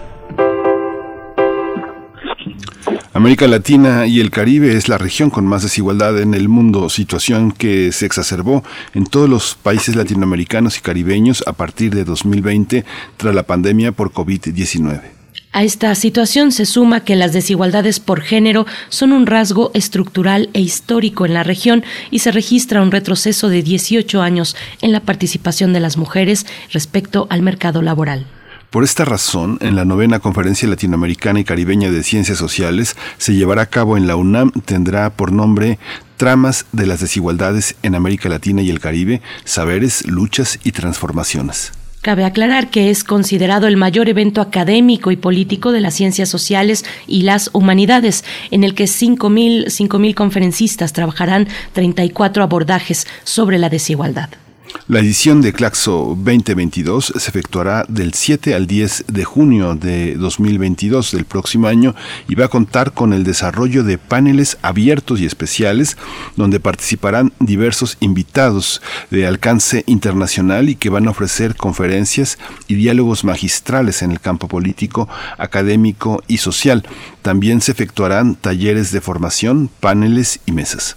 En el marco de esta actividad también se realizará una Feria Internacional de Libro de Ciencias Sociales y Humanidades y un ciclo internacional de cine, entre otros eventos especiales. Vamos a conversar sobre la desigualdad y sus distintas manifestaciones a propósito de esta novena Conferencia Latinoamericana Caribeña de Ciencias Sociales 2022 y está con nosotros Karina Batiani. Ella es secretaria ejecutiva del Consejo Latinoamericano de Ciencias Sociales, la CLACSO, y es doctora en Sociología profesora titular del Departamento de Sociología en la Facultad de Ciencias Sociales en la Universidad de la República de Uruguay, donde también es integrante del Sistema Nacional de Investigación. Bienvenida, eh, doctora Karina Batiani, a, este, a esta radio universitaria, a Primer Movimiento. Buenos días. Buenos días, un gusto saludarles a todos y a todas y muchas gracias eh, por la invitación para estar presente hoy en este primer movimiento con ustedes. Gracias, doctora Batiani, bienvenida a Radio UNAM. Pues bueno, qué complejo organizar un evento, la novena conferencia, un evento como este, de estos alcances en medio de una pandemia. Si nos quiere dar un contexto de cómo llega esta novena conferencia latinoamericana y caribeña de ciencias sociales, pues en tiempos de pandemia, a, expresarse ya y a proyectarse para el próximo año. Bueno, efectivamente, es todo un desafío organizar esta que es la mayor reunión de las ciencias sociales y las humanidades en el marco de las incertidumbres que nos plantea la pandemia. De hecho, tuvimos que postergarla unos meses en la fecha inicial prevista. Pero estamos eh, muy contentos, muy contentas porque creemos que efectivamente va a ser eh, el primer gran encuentro presencial allí en la UNAM, en esta universidad eh, tan importante para América Latina y el Caribe, además de por supuesto para México, em, donde, donde nos vamos a reunir para, para abordar distintas eh, dimensiones, distintos análisis y distintos trabajos en torno a las desigualdades, que como bien decían ustedes en la introducción, es uno de los temas centrales hoy en América Latina y el Caribe, lo era ya antes de la pandemia porque somos la región más desigual del mundo, pero la pandemia ha exacerbado y profundizado aún más eh, estas desigualdades en nuestra región. El formato que han tomado para las, eh, para las mesas, para el trabajo interdisciplinario, recuerda los mejores momentos de las ciencias sociales desde los años 70 hasta, hasta finales del siglo XX, la posibilidad de interlocución, de diálogos de grandes maestros con otros grandes maestros o con jóvenes maestros. ¿Cómo va a ser esta esta participación, cómo, cómo a través de las redes ponen a interactuar académicos de todas partes hablando de un solo tema con todos esos matices y posibilidades. Eh, sí, exactamente. La idea es que ese sea un encuentro entre intelectuales, eh, entre estudiantes, entre participantes o integrantes de movimientos y organizaciones sociales y también entre aquellos que están en los distintos países en eh, la gestión de las políticas públicas o incluyendo a nivel del campo de las políticas públicas. ¿Por qué? Porque queremos eh, allí, digamos, compartir visiones, dialogar en torno a lo que es el objetivo principal de Claxo, que es la producción de conocimiento en el campo de las ciencias sociales y las humanidades, pero con una vocación de transformación y de incidencia social. Conocer para transformar, decimos nosotros, para transformar eh, nuestras sociedades. Y, van a estar presentes las personas eh, más significativas del campo de las ciencias sociales, tanto de América Latina y el Caribe como de otras regiones, porque ya tenemos confirmación de participación de intelectuales, representantes eh, de Europa, del norte de, América, de Asia, de África, de las distintas regiones del mundo, además de, por supuesto, América Latina y el Caribe. Nos gusta decir que este, además, es un espacio eh, de encuentro, de reunión, de, diálogo y también es eh, un espacio eh, de fiesta, ¿verdad? De encontrarse finalmente después de estos dos años de pandemia en la interacción próxima, cara a cara, para poder retomar esos vínculos tan necesarios para todas las personas. Doctora, eh, destaco estos diálogos que comenta, estos diálogos con figuras destacadas en el ámbito político. ¿Cómo, ¿Cómo fue esta selección? ¿Cuál es la selección en este ámbito específico? Actores políticos, ¿con qué criterio se hace esta selección? Cuéntenos un poco de esa parte que será también una parte importante de la novena conferencia. Claro que sí, con mucho gusto. Eh, efectivamente vamos a tener diálogos en torno a distintos eh, ejes eh, temáticos de las ciencias sociales hoy, todos en torno a la temática de las desigualdades, pero con abordajes desde distintas dimensiones, desde el campo del trabajo, desde el campo eh, de la realidad eh, de los pueblos originarios, de las personas afrodescendientes, de la cuestión de género, de la cuestión del cuidado ambiental, la educación, etcétera, etcétera. Y allí hemos invitado a quienes creemos que son los y las principales especialistas eh, en estos temas y ya tenemos grandes nombres eh, que van a estar presentes en nuestra conferencia, como por ejemplo Boaventura de Sousa Santos de la Universidad de Coimbra de Portugal, Dora Barrancos de Argentina, eh, Elisa Loncón, presidenta de la Convención Constitucional de Chile, eh, Elizabeth Ciolín, socióloga argentina, Enrique Dussel, bueno, de allí, eh, de México, ¿verdad? Eh, también Gabriela Ramos, directora general de Ciencias Sociales de la UNESCO. Eh, también podemos nombrar a Francia Márquez, que es una destacada activista por los derechos eh, humanos eh, de Colombia bueno, además de los destacadísimos intelectuales de la UNAM, como Guadalupe Valencia, como John Ackerman, como también, eh, bueno, el propio, este, bueno, Enrique Dussel, que no es de la UNAM, es de la Autónoma, eh, sí, es de la UNAM, perdón, de la Universidad Nacional Autónoma de México, entre otros, eh, Joan Subirat, que acaba de ser nombrado eh, ministro de universidades en España. Estoy nombrando solamente algunas personas porque tenemos ya este, muchísimas confirmaciones eh, para estos diálogos magistrales. Nuestra conferencia tendrá esos espacios de diálogos centrales, magistrales, pero también muchos paneles, más de 2.000 paneles sobre las distintas temáticas eh, que veníamos reseñando. Y en total eh, vamos a contar con más de 5.000 participantes, eh, exponentes, todos ellos en el marco de la conferencia. Doctora, también hay una, hay una parte interesante fíjese que bueno, hemos, sido testigo de muchas conferencias, de muchos seminarios, de muchos encuentros donde se lleva como un tótem a los grandes figuras que no tienen interpelación. Yo recuerdo todas las, todos los momentos, no sé, de, toda la historiografía, la, la, economía francesa, alemana, donde los libros que, que leíamos eran resultado también de muchos encuentros, de muchos diálogos en grandes figuras, que eran diálogos polémicos, defendiendo sus puntos de vista. Y en nuestro continente, no sé, este Jorge Enrique Cardoso, eh, eh, Totonio dos Santos, eh, mucha gente, el propio, el propio, eh, este, las venas Eduardo Galeano, mucha gente que estaba en el debate, haciendo una, una discusión ideológica también muy fuerte de la economía, de la desigualdad y del imperialismo, pero Usted, eh, no sé, usted notará que los premios Nobel, los premios Nobel de Economía, los trabajos, ha sido como una, una, una cuestión clínica de la desigualdad. ¿Cómo entender esos procesos donde lo que se premia, lo que se entiende como economía mundial está de alguna manera patrocinado por las grandes instituciones eh, que benefician, pero al mismo tiempo muerden a continentes como el nuestro? ¿Cómo entender ese, ese, ese conjunto de debates a la luz del presente y a la luz de la pandemia que ha marcado una desigualdad pues inédita, con nuevos, nuevos ingredientes, doctora.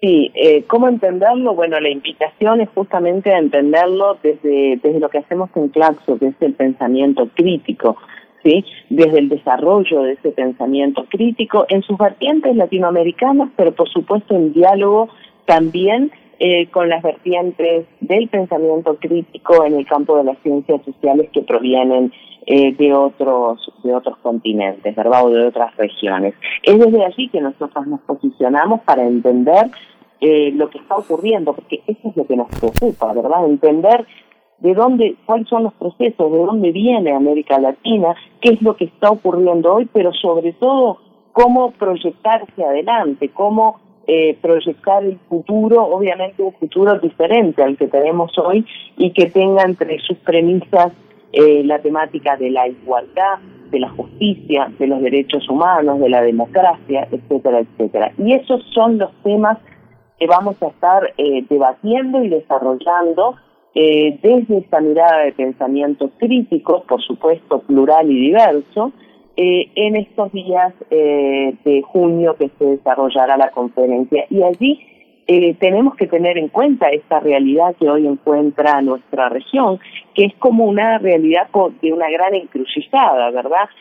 donde observamos tendencias ambivalentes en el, en el terreno de lo económico, de lo social, de lo político. Bueno, de lo político analicemos los últimos acontecimientos en Chile, en Honduras, más atrás en el tiempo en Perú, que nos abren una gran pregunta. Por ejemplo, estamos frente a un nuevo ciclo progresista, podríamos llamarlo así, en América Latina, pero ¿cuáles son los desafíos que quedaron pendientes? Eh, como decía, eh, es una encrucijada y son tendencias ambivalentes porque en nuestra región hasta el año 2017-18 hubo una tendencia a la disminución de la desigualdad, por supuesto acompañado de un montón de factores que no dan tiempo aquí de analizar, pero eso se estancó y como decía, se profundizó luego eh, esta desigualdad en el marco de la pandemia. Eh, hoy los datos que tenemos es que, por dar un solo ejemplo, ¿verdad? En América Latina, el 10% eh, digamos, superior, eh, de ingresos superiores en nuestra región, captura el 55% de la renta nacional. Esto, ah, eh, esto es lo que coloca, entre otros indicadores, América Latina como la región más desigual, ¿verdad? Y si miramos uno solo de los países, Brasil, que es el país más desigual del mundo, eh, bueno, el, las personas eh, ubicadas en el 50 por ciento inferior de la distribución ganan 29 veces menos que lo que gana el 10% superior de la población brasilera. Entonces, estos son eh, los, elementos que nosotros tenemos que colocar y analizar, no exclusivamente desde esta perspectiva de los ingresos o de la economía lógica tradicional, sino justamente sumando las otras desigualdades o dimensiones de la desigualdad para tratar de entender. Y así aparecen con mucha fuerza las dimensiones de género que nos muestran también eh, digamos, cómo se ha estancado en nuestra región eh, la, bueno, los no avances en, en materia de igualdad de género también, digamos, en términos de la distribución de los ingresos entre varones y mujeres. Allí aparece una dimensión que ha desafiado a la economía eh, convencional, tradicional, heterodoxa, que es eh, todo lo vinculado al trabajo no remunerado y particularmente a las cuestiones del cuidado, que emergió con mucha fuerza en, en, nuestra región, en distintos países de la región en los últimos años. También, dejando la cuestión de género de lado, otras dimensiones de la desigualdad vinculadas a lo ambiental, que tienen que ver, entre otras cosas, con los patrones productivos. Eh, y bueno, podría seguir enumerando eh, si ustedes lo desean, dimensiones, pero allí está el nudo, el nudo crítico que queremos discutir en estos días eh, del próximo año en la conferencia, pero que además venimos trabajando cotidianamente, ¿sí? Desde Claxo y por supuesto desde otras instituciones a nivel regional e internacional. Doctora Karina Batiani, ¿cómo, ¿cómo se perfila hoy la región de cara, por supuesto, a la desigualdad, pero en torno al trabajo conjunto, a conjuntar esfuerzos? Vimos, por ejemplo, en este año un momento importante con la cumbre, la pasada cumbre de la CELAC, y, esto en torno a liderazgos políticos, le pregunto, se levanta Chile, se avisora Brasil también con muchas esperanzas hacia eh, pues un gobierno de bienestar, de izquierda, ¿Cómo se ven estos trabajos conjuntos, estos esfuerzos conjuntos respecto a los liderazgos políticos en la región, doctora? Sí, claro, Brasil, por supuesto, y ojalá Colombia también, ¿verdad? Que va a ser en el, en el próximo año. Los indicadores eh, preliminares, por lo menos, muestran una, una posibilidad cierta en Colombia también.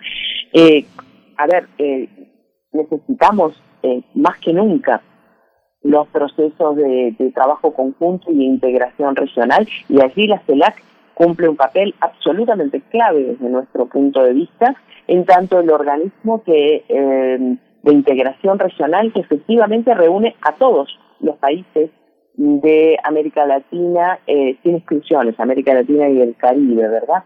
Tanto es así que nosotros hemos firmado un acuerdo con la CELAC eh, para desde Claxo bueno, cumplir ese rol analítico, académico, eh, que apoye el, trabajo y el proceso eh, que está desarrollando la CELAC. La reunión que ocurrió en vuestro país hace eh, relativamente poco en el tiempo, hace unos meses o semanas, fue absolutamente significativa, ¿verdad? Y por eso hablo del momento de encrucijada en América Latina, también desde el punto de vista político, porque por un lado observamos estos procesos a lo que usted refería, mencionando, eh, bueno, Chile, Honduras, Perú, eh, ojalá Brasil y Colombia el próximo año, pero no tenemos que olvidarnos también las expresiones eh, preocupantes y, y, que van creciendo en nuestra región de la derecha y la ultraderecha. ¿sí? El ejemplo del gobierno actual de Brasil, de Bolsonaro, pero no solamente, esas expresiones han aparecido en los distintos países volvamos, regresemos a mirar Chile, ¿verdad? Justamente la opción, por suerte, no ganadora, era claramente representante de esos fenómenos. Lo tenemos también eh, aquí en Uruguay, en mi país, donde por primera vez en, en toda nuestra tradición republicana encontramos la expresión de un partido militar que, profund, eh, que, perdón, que remite eh, a la derecha y no solamente a la derecha, sino a las expresiones nacionalistas de la derecha, ¿verdad? Con todo lo que eso significa. Por eso hablo de encrucijadas, eh, de momentos, eh, digamos, de, de encrucijada eh, económica, social y política en América Latina. apostamos, por supuesto, a consolidar, a, a trabajar desde Claxo, apoyando y consolidando los procesos democráticos y progresistas en nuestra región. Doctora, le voy, a hacer una pregunta que puede ser un poco extraña. Muchas de las organizaciones de derechas fascistas, totalitarias, autoritarias, piden espacios, piden derechos de réplica para, eh, para hablar en nombre de la libertad de expresión, de lo que ellos eh, piensan, de lo que ellos contribuyen, eh, en un marco de un encuentro como este de pensamiento crítico ¿Cómo se insertan las corrientes conservadoras? ¿Por quiénes, ¿Por quiénes están representadas? ¿Quiénes son? ¿Quiénes son? ¿De dónde vienen? ¿Cómo, ¿Cómo están insertas en medios que también defienden la libertad de expresión? Pero que todas estas expresiones neonazis, eh, de, espectáculos de, denigrantes, de cuestiones que contribuyen a, eh, eh, a, edificar la diferencia entre los sexos, a marginar, a discriminar migrantes, todo, ¿cómo, ¿cómo se insertan? ¿Se insertan o no tienen espacio? ¿Cómo se inserta el pensamiento conservador, la derecha, en encuentros, en un encuentro como este? ¿Tienen lugar? Eh, a ver, para decirlo bien claramente, eh, en, en, lo que son las conferencias de Claxo, estos, estas expresiones no participan. no participan porque nosotros, como dije antes, trabajamos en el marco del pensamiento crítico eh, con los objetivos que ya mencioné y no quiero reiterar.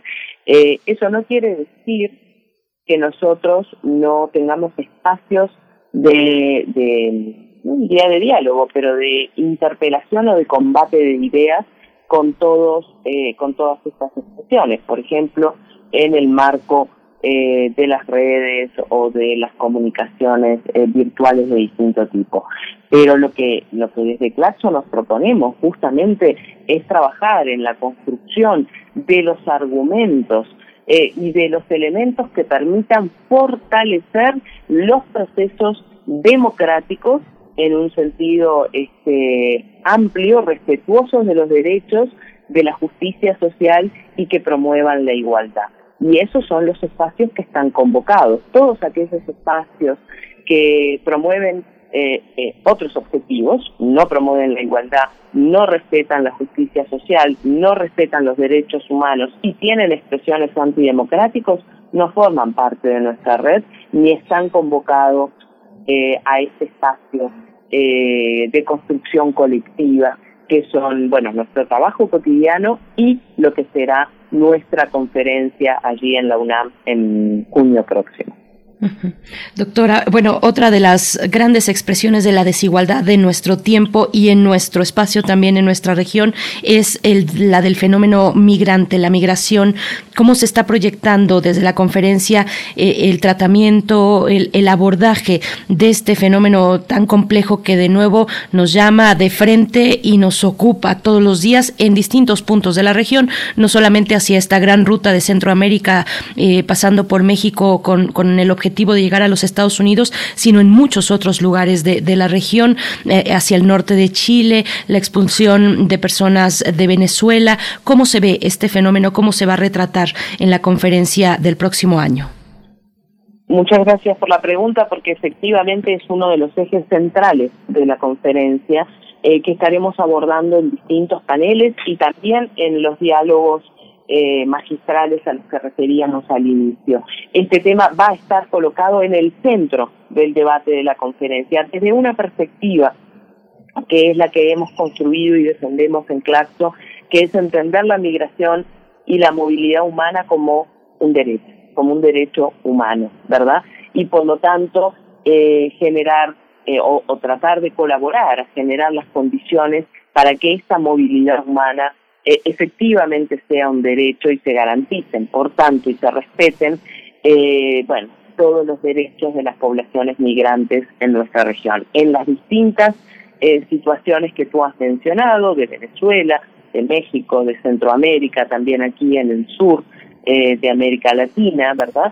este tema lo estaremos eh, abordando y estaremos presentando también resultados de trabajos que se han realizado en los últimos años que tienen distintas eh, perspectivas y que se plantean dentro de lo que es el fenómeno de la migración, el abordaje según distintas poblaciones. Por ejemplo, ¿qué pasa con los derechos de los niños y las niñas en el marco de los procesos migratorios, qué ocurre también con los derechos de las mujeres, donde muchas veces esta desigualdad eh, o esta dimensión de la desigualdad asociada a la migración potencia otras desigualdades como eh, la violencia, eh, como los abusos sexuales, las violaciones, etcétera, etcétera. Estaremos entonces colocando este fenómeno central para América Latina en un lugar también central de nuestra conferencia. Doctora, le agradecemos muchísimo toda esta participación, ha sido muy, muy, muy importante, estamos muy entusiasmados, emociona muchísimo y también emociona, yo creo que a mucha gente le emociona la posibilidad ya, todavía no se hace, pero de leer, de leer los resultados, de leer las memorias, de volver a ver las participaciones, ojalá, ojalá sea todo lo que esperamos y mucho más. Doctora Karina Betiani, secretaria ejecutiva del Consejo Latinoamericano de Ciencias Sociales, CLACSO, pues nos abrazaremos, nos abrazaremos aquí en México con, con sana distancia y con cubrebocas, espero, pero ojalá nos reunamos en este marco tan celebratorio del pensamiento crítico. Absolutamente gracias a ustedes por el espacio y recordarle a todos y todas que si quieren sumarse a participar de esta fiesta del pensamiento crítico allí en la UNAM, están abiertas las inscripciones hasta el 14 de febrero en la página eh, de Claxo, pueden encontrar toda la información. Muy bien, pues de verdad, con mucha emoción, con mucho entusiasmo, les esperamos eh, próximamente con esta novena conferencia latinoamericana y caribeña de ciencias sociales del 7 al 10 de junio de 2022. La UNAM, la Universidad Nacional Autónoma de México, como sede de este espacio de pensamiento. Muchas gracias, doctor. Hasta pronto. Gracias a ustedes. Vamos a ir con música, Miguel Ángel. Vamos a ir con música. Vamos, eh, esta mañana vamos a escuchar esta agrupación que es eh, Jardín, Fluir se llama.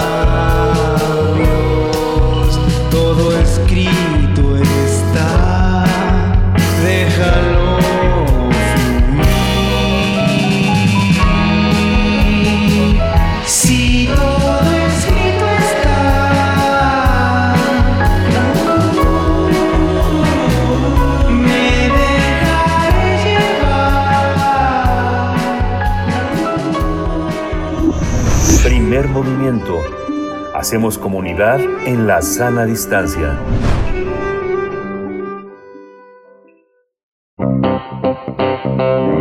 Nota Nacional. La Suprema Corte de Justicia de la Nación admitió a trámite la controversia constitucional que interpuso el Instituto Nacional de Transparencia, Acceso a la Información y Protección de Datos Personales, el INAI, en contra del acuerdo presidencial en materia de proyectos de infraestructura. Cabe recordar que en noviembre el gobierno federal publicó en el diario oficial de la federación un decreto, un acuerdo, en el que declara las obras de la administración federal como de interés público y seguridad nacional, lo que permite iniciar los proyectos con autorizaciones provisionales y además se establecía como reservada la información sobre las nuevas construcciones. En respuesta, el INAI presentó una controversia constitucional ante la Suprema Corte por el llamado decretazo, argumentando que el ciudadano tiene derecho a conocer la información sobre los contratos y licitaciones de las megaobras. Finalmente, el ministro Juan Luis González Alcántara Carrancá determinó que se concede la suspensión solicitada, pero solo para que la información no sea clasificada de seguridad nacional y se pueda difundir.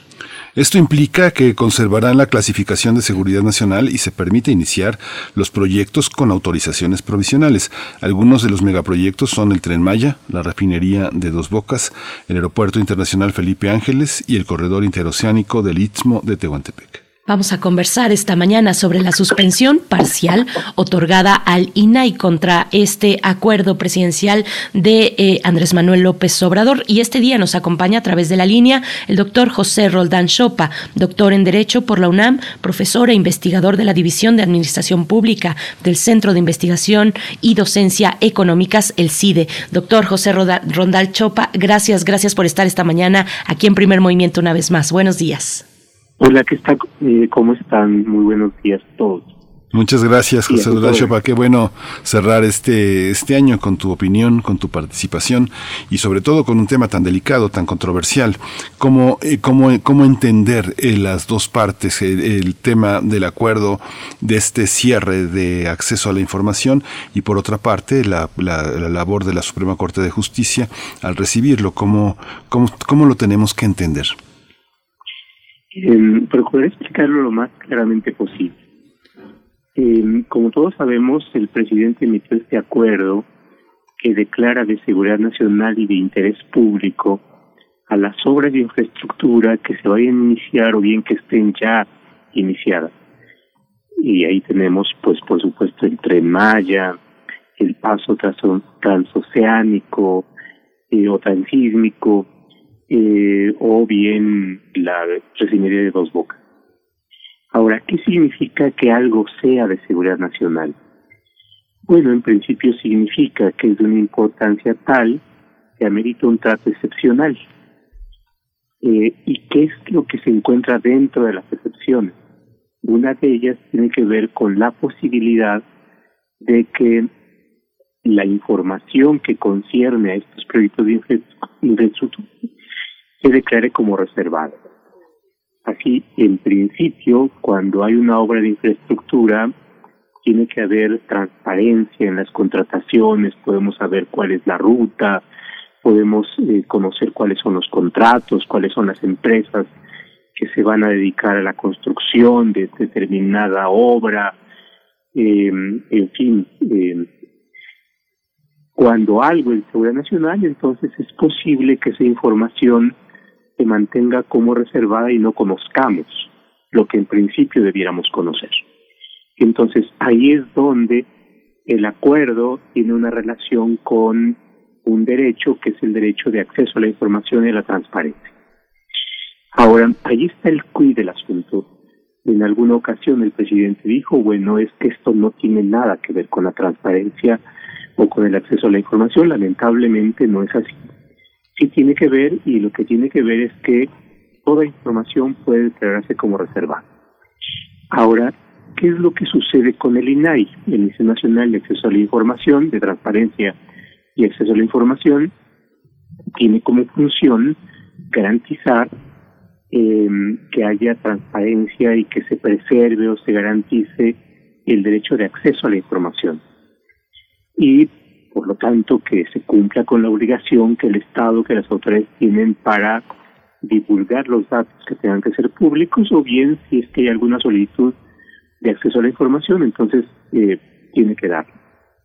Bueno, entonces el INAI también tiene otra posibilidad que cuando hay alguna algún acto o alguna ley eh, que eh, que que obstaculice este derecho, eh, entonces puede iniciar acción. Entre otras, pues la acción de controversia constitucional ante la Corte. Y eso es lo que hizo.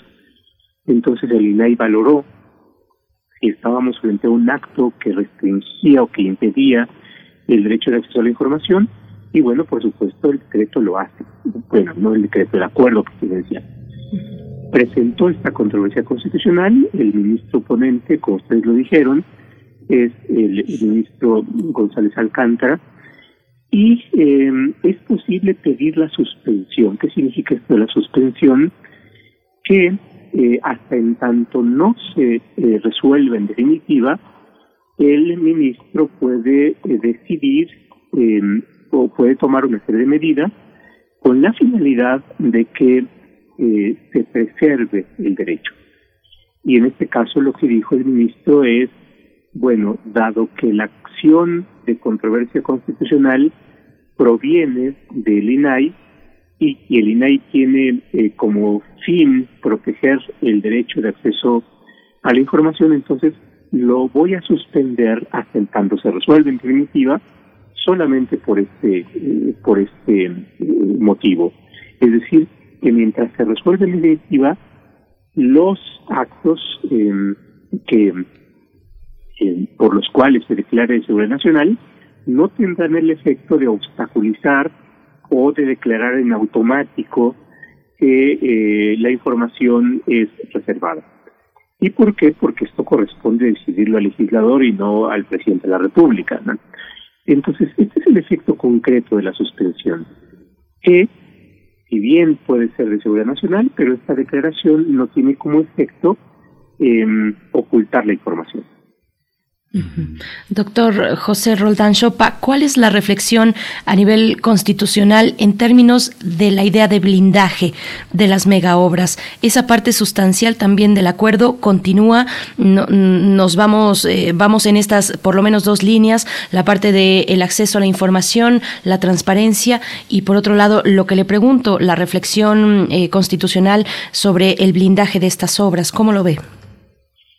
Bueno, efectivamente, el, llamado blindaje continúa, es decir, eh, en la medida en que el INAI no tiene el alcance o su misma función de poder eh, impugnar la totalidad del acuerdo, entonces, y, solamente esto que corresponde a la transparencia y el acceso a la información, entonces mientras eh, el acuerdo tiene su validez, eh, se pueden declarar como seguridad nacional las obras de infraestructura y tendrá otros efectos. ¿Cuáles otros efectos son? Por ejemplo, que no sean sometidos a licitación eh, y que sean adjudicaciones directas, o bien que si eh, se requiere una consulta a una comunidad indígena para ver si acepta que pase por ahí el trazo de una obra, pues con esta cuestión nacional es posible evitar esa consulta. Entonces, esos otros efectos distintos a la transparencia y el acceso a la información eh, siguen. Ahora, en lo personal, a mí en el fondo me parece que el presidente de la República emitió un acto de dudosa constitucionalidad eh, por varias razones. Una, porque el presidente por sí mismo no puede declarar eh, que algo es de seguridad nacional si no, tiene un, una base legal. Y la ley de seguridad nacional o bien algunas otras leyes que regulan cuestiones concretas como la ley de obra pública establecen que efectivamente una obra puede ser de seguridad nacional, pero siempre y cuando eh, tenga un fundamento en la ley. Planteo un ejemplo. Eh, la ley de seguridad nacional dice que las obras que se lleven a cabo para eh, instalaciones militares son de seguridad nacional. Bueno, en ese caso, si se lleva a cabo la construcción de un fuerte, la construcción de una instalación militar, bueno, por la misma, eh, por el mismo hecho de que la ley de seguridad nacional establezca que eso es de seguridad nacional, entonces es posible que se oculte una información por razones hasta comprensibles. Pero no cualquier obra de infraestructura que puede ser de naturaleza civil. Y ahí es donde está la principal falla del acuerdo del presidente. La otra cuestión es que establece un procedimiento abreviado para otorgar para otorgar de manera provisional las autorizaciones o los permisos que no que tampoco está previsto en la ley eh, y alarga el plazo para que en un año se pueda dar esa ese permiso o esa autorización definitiva. Entonces, este procedimiento tampoco está establecido en la ley y bueno, pues entonces ahí está otra falla del acuerdo presidencial. Y la otra cuestión que a mí me preocupa más que lo formal es que pueden afectarse eh, sin forma de reparar em, otros bienes tales como el medio ambiente, es decir, en un año avanzó la obra y a lo mejor esa obra causaba un eh, perjuicio grave al medio ambiente, eh, a las zonas ecológicas, a las reservas de la biosfera, a ciertos bienes públicos como bienes arqueológicos o bienes históricos. Y bueno, como hay obligación de dar la autorización provisional, y no negarla, y ese es, ese es el sentido del acuerdo para ordenarle a los servidores públicos de la federación que lleven a cabo eso, pues entonces ese bien público, esta zona eh, ecológicamente relevante, históricamente relevante, arqueológicamente relevante, puede llegar a ser destruida y bueno, pues al final se va, se puede decir, miren, siempre no damos la autorización, eh, pero mientras las obras ya avanzaron y ya se dañaron los bienes. Entonces, este es el otro elemento que me parece que es muy importante. Esta, esta cuestión, eh, ¿quién, ¿quién tiene que autorizar? Eh, ¿Es un consenso? Eh, esto que comenta José Roland Chopin, de no, de no, no es facultad del Ejecutivo de decretar algo de esa, de esa manera, acordar de- en esos términos, ¿de quién sí es eh, una cuestión? Sabemos que hay una determinación por las instituciones de seguridad nacional, la Secretaría de Seguridad, la Secretaría de Marina, la Secretaría de la Defensa, tienen prerrogativas en su reglamento interior y en la ley que les da origen este, para actuar de esa manera. Sin embargo, hay algunos otros elementos que permiten eh, eh, situarlo como una, una emergencia frente a la polarización del país que permite que se amparen y detener de una manera ajedrecística la obra y la, y la fuerza de la cuarta transformación. Es una medida desesperada que puede tomar el Ejecutivo para seguir adelante con unos proyectos que sus votantes aprobaron de alguna manera al darle el aval de seguir adelante y que la oposición juega de una manera, este, pues sí hay que decirlo, sucia, ¿no? Frenar eh, con, a- con una delación, una morosidad jurídica sus propuestas. Efectivamente, hay, hay una serie de cuestiones que hay que considerar, pero vamos a poner un ejemplo. Em, para que se lleve a cabo una obra de infraestructura, eh, por ejemplo, el tren Maya, significa que se tiene que trazar una ruta, por dónde va a pasar la vía. Eh, también entendemos que es posible que pase la vía por, por alguna eh, zona eh, ecológicamente relevante. Bueno, para determinar de qué manera se va a afectar el medio ambiente se necesita una manifestación de impacto ambiental. Eso es algo que todo mundo tiene que reunir, sea el gobierno, sea la iniciativa privada, eh, porque al saber o al conocer la manifestación de impacto ambiental, se pueden saber varias cosas. Primero, eh, cuál va a ser la afectación eh, al medio ambiente y segundo, si va a pasar por un manglar, por ejemplo, y segundo, de qué manera puede evitarse el, mejor, el menor daño o bien puede mitigarse. Bueno, eso es un elemento de entrada. Es decir, eh, antes de trazar la ruta, antes de comenzar las obras, necesitamos saber cuál es el impacto.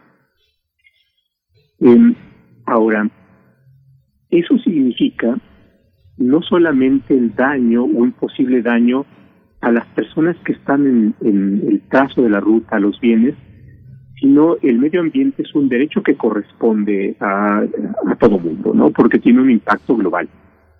Bueno, de ahí surge lo que se llama el interés eh, jurídico o el interés simple o bien eh, un interés general por el cual cualquier persona puede presentar un mecanismo de defensa para varias cosas. Por una parte, para saber si efectivamente existe este dictamen de impacto ambiental y segundo, pues por supuesto, para conocer cuál va a ser el impacto y si las medidas que se están tomando son aquellas necesarias para mitigar el daño. Es lo que llamamos un derecho colectivo, un derecho humano de carácter difuso. Entonces, cualquier persona puede presentar alguna acción. Ahora, en buena medida, eh, y ahí tenemos eh, una serie de protestas de, grupos medioambientales y los podemos ver, eh, se pueden hacer valer estas, estas acciones ante cualquier juez y por supuesto el juez puede otorgar una suspensión. Entonces, esto es,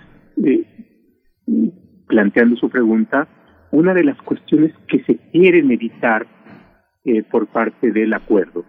¿Por qué? Porque la ley de amparo dice que cuando algo sea de seguridad nacional es posible que se otorguen suspensiones. Bueno, entonces Claro, por supuesto, hay eh, amparos muy visibles que han sido promovidos por asociaciones que han sido eh, vistas, eh, apreciadas como parte de la oposición. Pero ojo, ahí hay que ver, ahí yo, yo sería mucho más cuidadoso porque si tiene acciones muy visibles, mediáticamente llamativas, si vemos todas las acciones que hay, no todas son de este tipo. Hay una buena cantidad de amparos que están siendo promovidas por comunidades indígenas, ¿no? Entonces, creo que ahí sería riesgoso meter a todas en el mismo saco y pensar que todas pueden tener una intencionalidad política, que es posible que la puedan tener. Yo no descartaría tampoco esa, esa posibilidad, pero en el fondo lo que tendríamos que ver sean acciones de este tipo que pueden tener una inspiración más política o bien acciones que pueden ser promovidas por las mismas comunidades indígenas lo que hay que ver, y esa es la, la gran valía que los jueces eh, tienen cuando intervienen, es si efectivamente se están cumpliendo con esos requisitos, que son las manifestaciones de impacto ambiental, si eh, están bien hechas, si eh, valoran bien el daño, si establecen las formas de mitigación adecuadas, y yo creo que está uno de los, uno de los puntos que me parece que es, que es relevante. Ahora, y, y, con esto termino simplemente, el hecho de que algo se siga que es de seguridad nacional no impide que los jueces puedan entrar a analizar el fondo del asunto y decir, bueno, aunque el presidente diga que esto es de seguridad nacional, eh, lo cierto es que si analizamos eh, lo que se va a hacer, las constancias, las pruebas, esto no necesariamente reúne los elementos de seguridad nacional y por tanto también los jueces pueden a pesar de eso, eh, otorgar suspensión. Doctor José Roldán Chopa, tenemos, la verdad es que muy poco tiempo ya, un minuto, dos minutos máximo, pero sí me gustaría preguntarle que nos comparta eh, su análisis acerca de la trayectoria de la Consejería Jurídica del Ejecutivo Federal en esta cuestión, en este sentido de contar o no con una base legal sólida por parte de lo que se presenta desde el Ejecutivo eh, y bueno, luego de la renuncia de Julio Scherer Ibarra, del el nombramiento de María Estela Ríos González, si nos puede compartir para el cierre una reflexión al respecto? Yo creo que en este en esta administración, y esa es mi opinión meramente personal, en, en, mi opinión hay una hay un soslayo y hay un cierto desprecio por la importancia que tiene el derecho en las acciones y lamentablemente esto se convierte en un boomerang. Es decir, en la medida en que hay descuido en los actos, en eh, la solidez jurídica y constitucional, entonces se hace mucho más fácil la labor de los jueces para otorgar suspensiones o se hace mucho más fácil la labor de quienes, eh, sea de manera legítima o sea de manera politizada, impugnan estos actos. ¿Y por qué? Pues porque es mucho más grande el flanco de ataque, la vulnerabilidad, la debilidad jurídica, el cuestionamiento que se puede hacer. Y creo que ahí eh, me parece que, que, tiene esta administración mucho que hacer y creo que la Consejería Jurídica eh, debería como cuidar más eh, la solidez jurídica de, de sus actos. Pues, José Rodán Chopin, ya, ya nos despedimos, ya nos alcanzaron, ya nos dieron las nueve de la mañana. Le agradecemos muchísimo, como siempre, eh, esta posibilidad de dialogar con, con, sus puntos de vista, con su análisis. Y bueno, nos da mucho, mucho, mucho gusto que cerremos el año con, con su participación también. Muchas gracias, José Rodán Chopin. Queda un tema pendiente que planteó Berenice, el tema de las consejerías jurídicas del Poder Ejecutivo en el, en el rumbo del siglo XX y en el rumbo de este siglo en México. Pues muchas gracias y un abrazo a todos. Gracias. Gracias, hasta pronto, doctor José Roldán Chopa. Ojalá podamos retomar eh, junto con usted y, y, algún otro especialista invitado en la mesa, pues esta cuestión de la consejería jurídica y, y, cómo han marcado las decisiones del Ejecutivo Federal, una manera a manera de trayectoria, pero bueno, eso ya será para el próximo año. Por el momento, vamos ya al corte, son las nueve de la mañana, vamos al corte, nos despedimos de la radio Nicolaita, volvemos en un momento. Síguenos en redes sociales. Encuéntranos en Facebook como Primer Movimiento y en Twitter como arroba PMovimiento. Hagamos comunidad.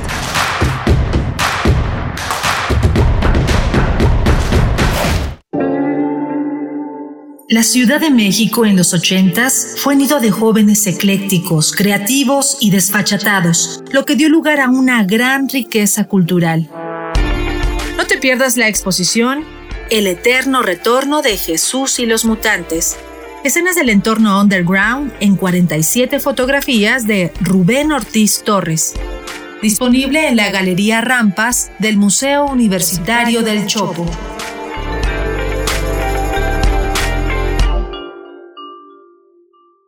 Ascopawani, Huizolalcayome, Taniwani, Atentenoca, Costas Tequitini, Tatzotzonani, Nanasme, Pipilme, Huescaoscayome. Titel Tatamame, Amo Sentama Santitan Emilia, Sayo no miactamante sentilia. Iwa cualitimon Emilia tonintikneki.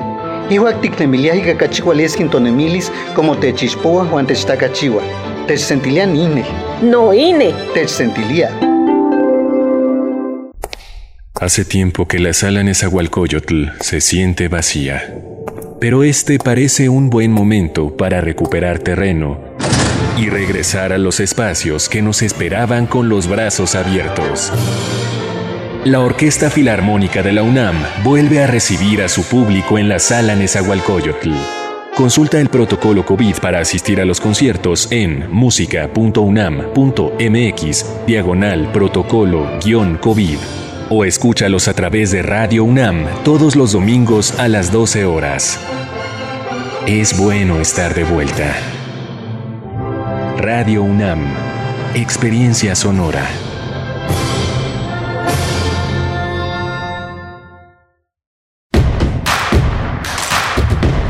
Encuentra la música de primer movimiento día a día en el Spotify de Radio UNAM y agréganos a tus favoritos.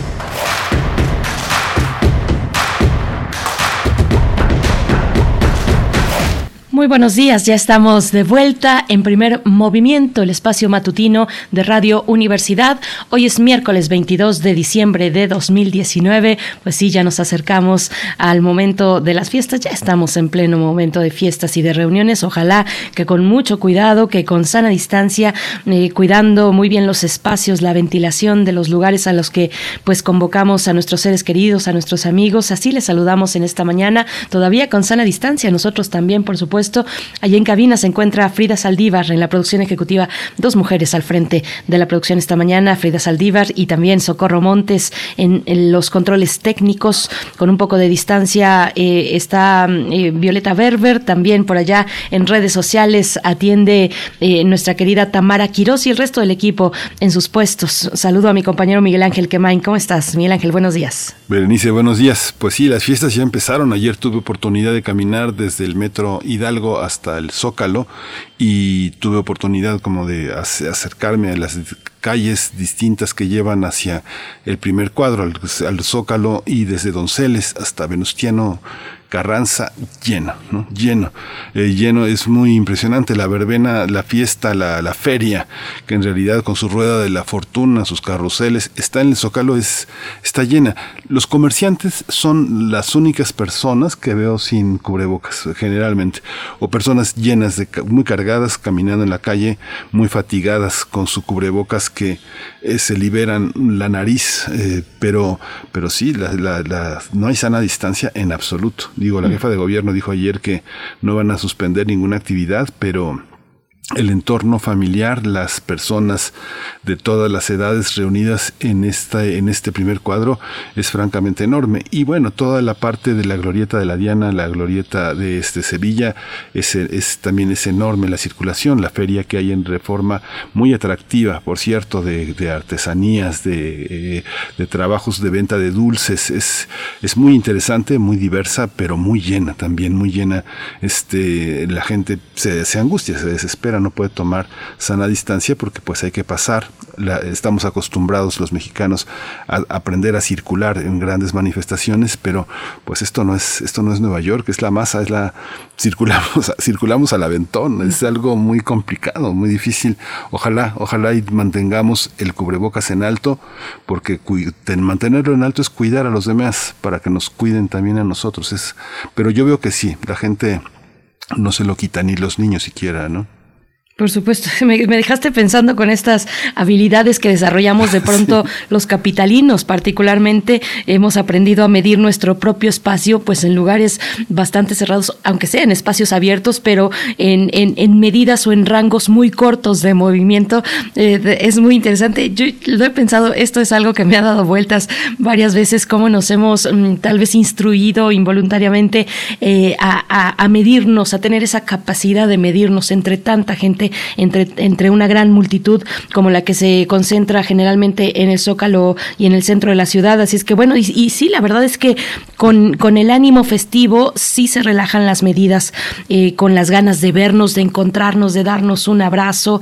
Eh, pues de pronto es mm, complicado nada más eh, chocar los codos, por ejemplo, ¿no? Queremos ese abrazo, pero bueno, hay que tratar de hacerlo con la mayor conciencia posible de que nos estamos cuidando y de que estamos al mismo tiempo cuidando a nuestros seres queridos, a las personas con las que nos encontramos en estos, en estos días. Así es que bueno, hay que tomar, eh, hay que seguir con esas precauciones en la medida de lo posible, no perder esa conciencia, aunque el ánimo festivo nos invada y este y esta felicidad también de encontrarnos los que todavía estamos aquí, encontrarnos con nuestros seres queridos después de tantas pérdidas que, hemos tenido, pérdidas por supuesto de, de, personas que es lo más lo más importante y lo más profundo y esa pues herida profunda que tenemos eh, con esta pandemia. Pero bueno, les les estamos saludando así en esta mañana, donde tendremos durante la siguiente hora poesía necesaria en la voz y selección de mi compañero Miguel Ángel Quemain. Y luego la mesa del día, un informe eh, interesante, el informe del desarrollo en México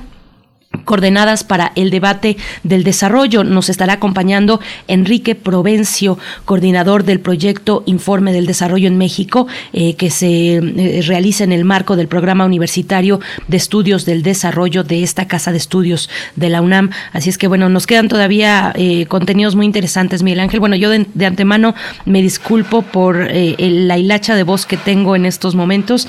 Hago todo, todo mi esfuerzo. Una disculpa por, por esta voz, pero bueno, ya nos falta poquito para, para, para el cierre de nuestras transmisiones en vivo. Los vamos a extrañar, por supuesto. Uno no se despega del todo de, eh, pues de, de, esta, de este pues, ritmo cotidiano de estar aquí al aire con ustedes. Y aunque las dos siguientes semanas nos vamos de descanso, pues estaremos de alguna manera también atendiendo sus comentarios poco con, con un nivel menor de atención, pero sí, eh, pues uno no se, no se despega y estamos con un, con un ojo en, en la alberca o en la fiesta y otro con este espacio que, que tanto cuidamos desde acá, Miguel Ángel. Sí, así que bueno, así que bueno, pues sigamos, sigamos adelante, estamos presentes, están presentes las redes sociales, eh, no descansamos, eh, quien, quien está al frente de las redes sociales al fin y al cabo es una periodista, una periodista muy, muy, este, muy comprometida con su propio oficio, con la universidad, así que este, de alguna manera todos vamos a estar haciendo comunidad con esas manos virtuales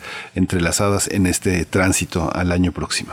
Por supuesto. Y bueno, quédense aquí eh, hasta las 10 de la mañana porque antes de despedirnos, como cada miércoles, llega el doctor Plinio Sosa, académico de la Facultad de Química, para hablarnos del ácido acético, el vino agrio y el básquetbol. Bueno, estos cruces que, que suele hacer el doctor Plinio Sosa cruces sorprendentes desde la química. Así es que bueno, quédense aquí durante esta hora y si estás listo, Miguel Ángel, nos vamos. con la poesía. Sí, vámonos. Hoy la... Primer movimiento. Hacemos comunidad con tus postales sonoras. Envíalas a primermovimientounam.gmail.com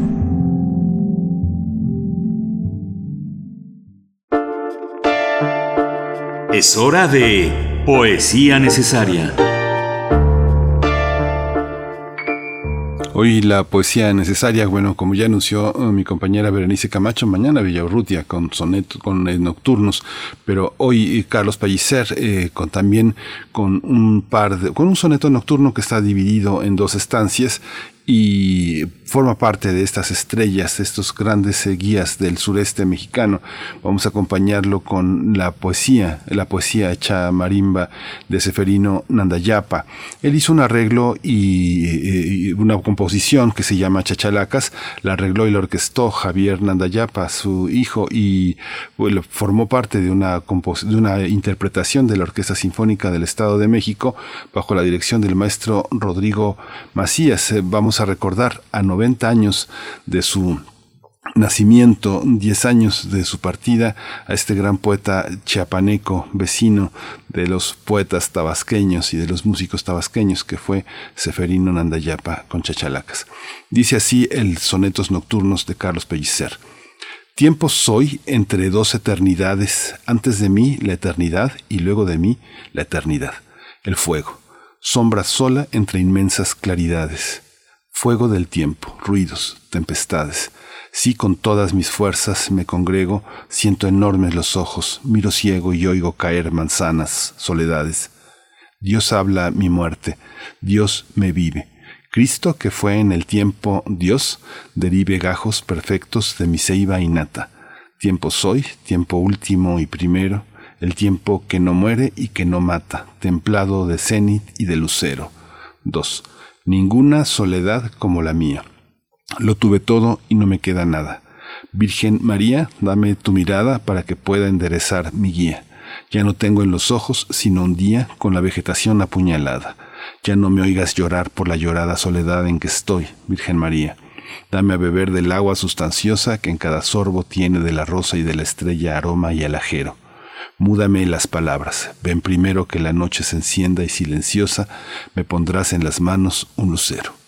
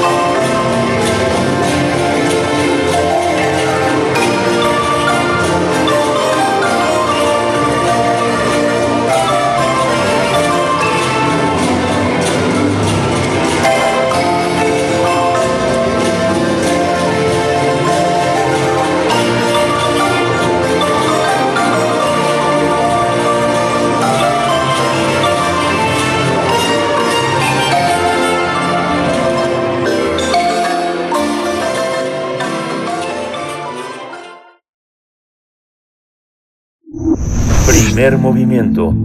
Hacemos comunidad con tus postales sonoras. Envíalas a primermovimientounam.gmail.com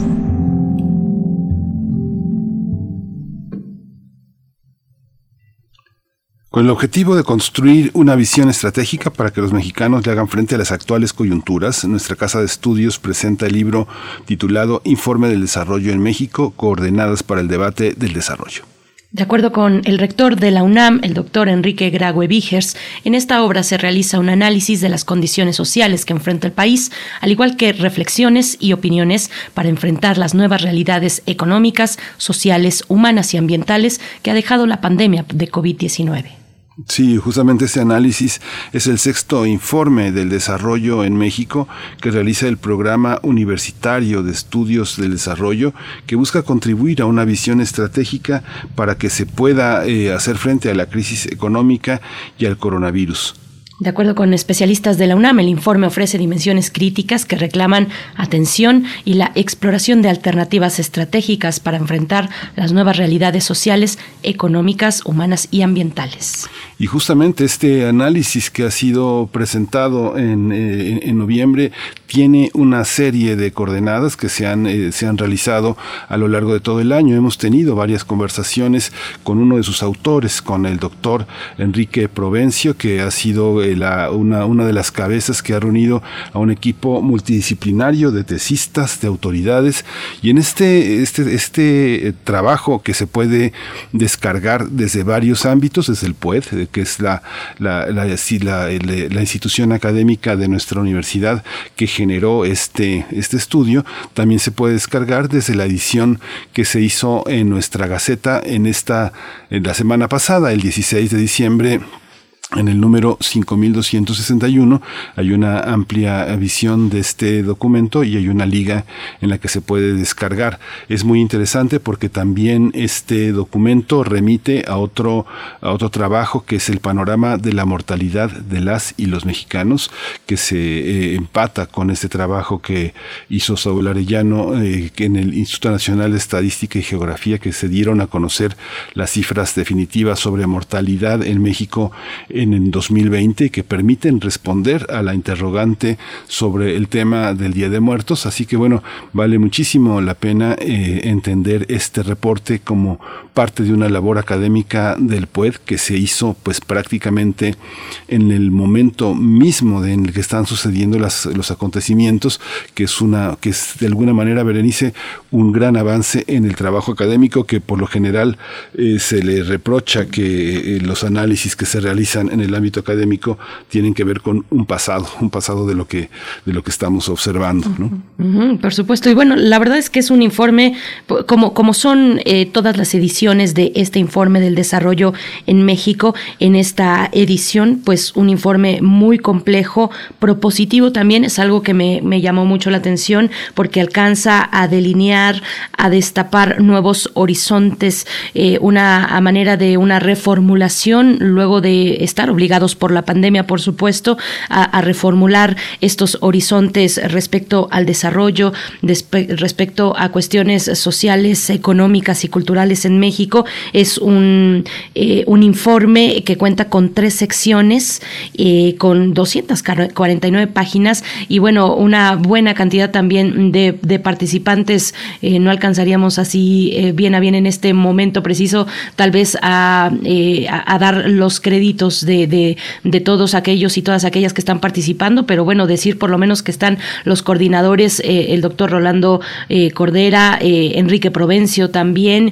y distintos autores y autoras que pues se han dado a la tarea de desmenuzar estos horizontes, una tarea nada sencilla en estos momentos pues de pandemia donde de nuevo los horizontes se están desdibujando para crear nuevas posibilidades, no sé si mejores o, o- o finalmente todas muy complejas, no solo nuestro país, sino en el mundo entero. Así es que, bueno, vale mucho la pena acercarse. Nosotros haremos también un esfuerzo para poder eh, traer a ustedes eh, pues la, la, profundidad de este, de este informe con, con alguno de sus autores. Así es que, bueno, estamos precisamente en, en, ese, en, en ese tenor, Miguel Ángel. Sí, el informe está, está dividido en tres, en tres grandes series que se corresponden a las, eh, a las propuestas que se hicieron con las, propuestas estratégicas para desarrollo. Ustedes recordarán que el año pasado hablamos con Enrique Provencio y con el doctor Rolando Cordera para hablar sobre las propuestas estratégicas para desarrollo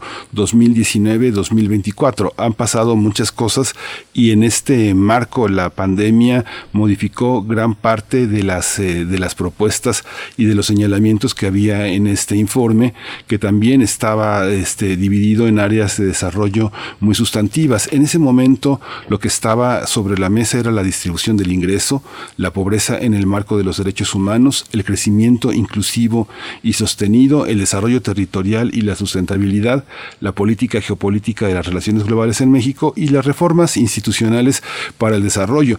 Todo esto quedó muy, muy este, modificado con justamente el desarrollo y la aprobación de los grandes proyectos, los megaproyectos, el tema, el tema este, del crecimiento de la delincuencia organizada en el territorio ecológico, las consultas indígenas que de pronto ya en el año 2020 cambiaron de rumbo y por supuesto hoy el tema de la, de la pandemia que nos lleva a esta nueva edición del documento que como le señalábamos pues está dividido en tres áreas, nexos, entornos del desarrollo, las urgencias magnificadas por la pandemia y en, y en un tercer en un tercer momento este aspecto que es tan tan importante que es las prioridades en políticas sociales y económicas.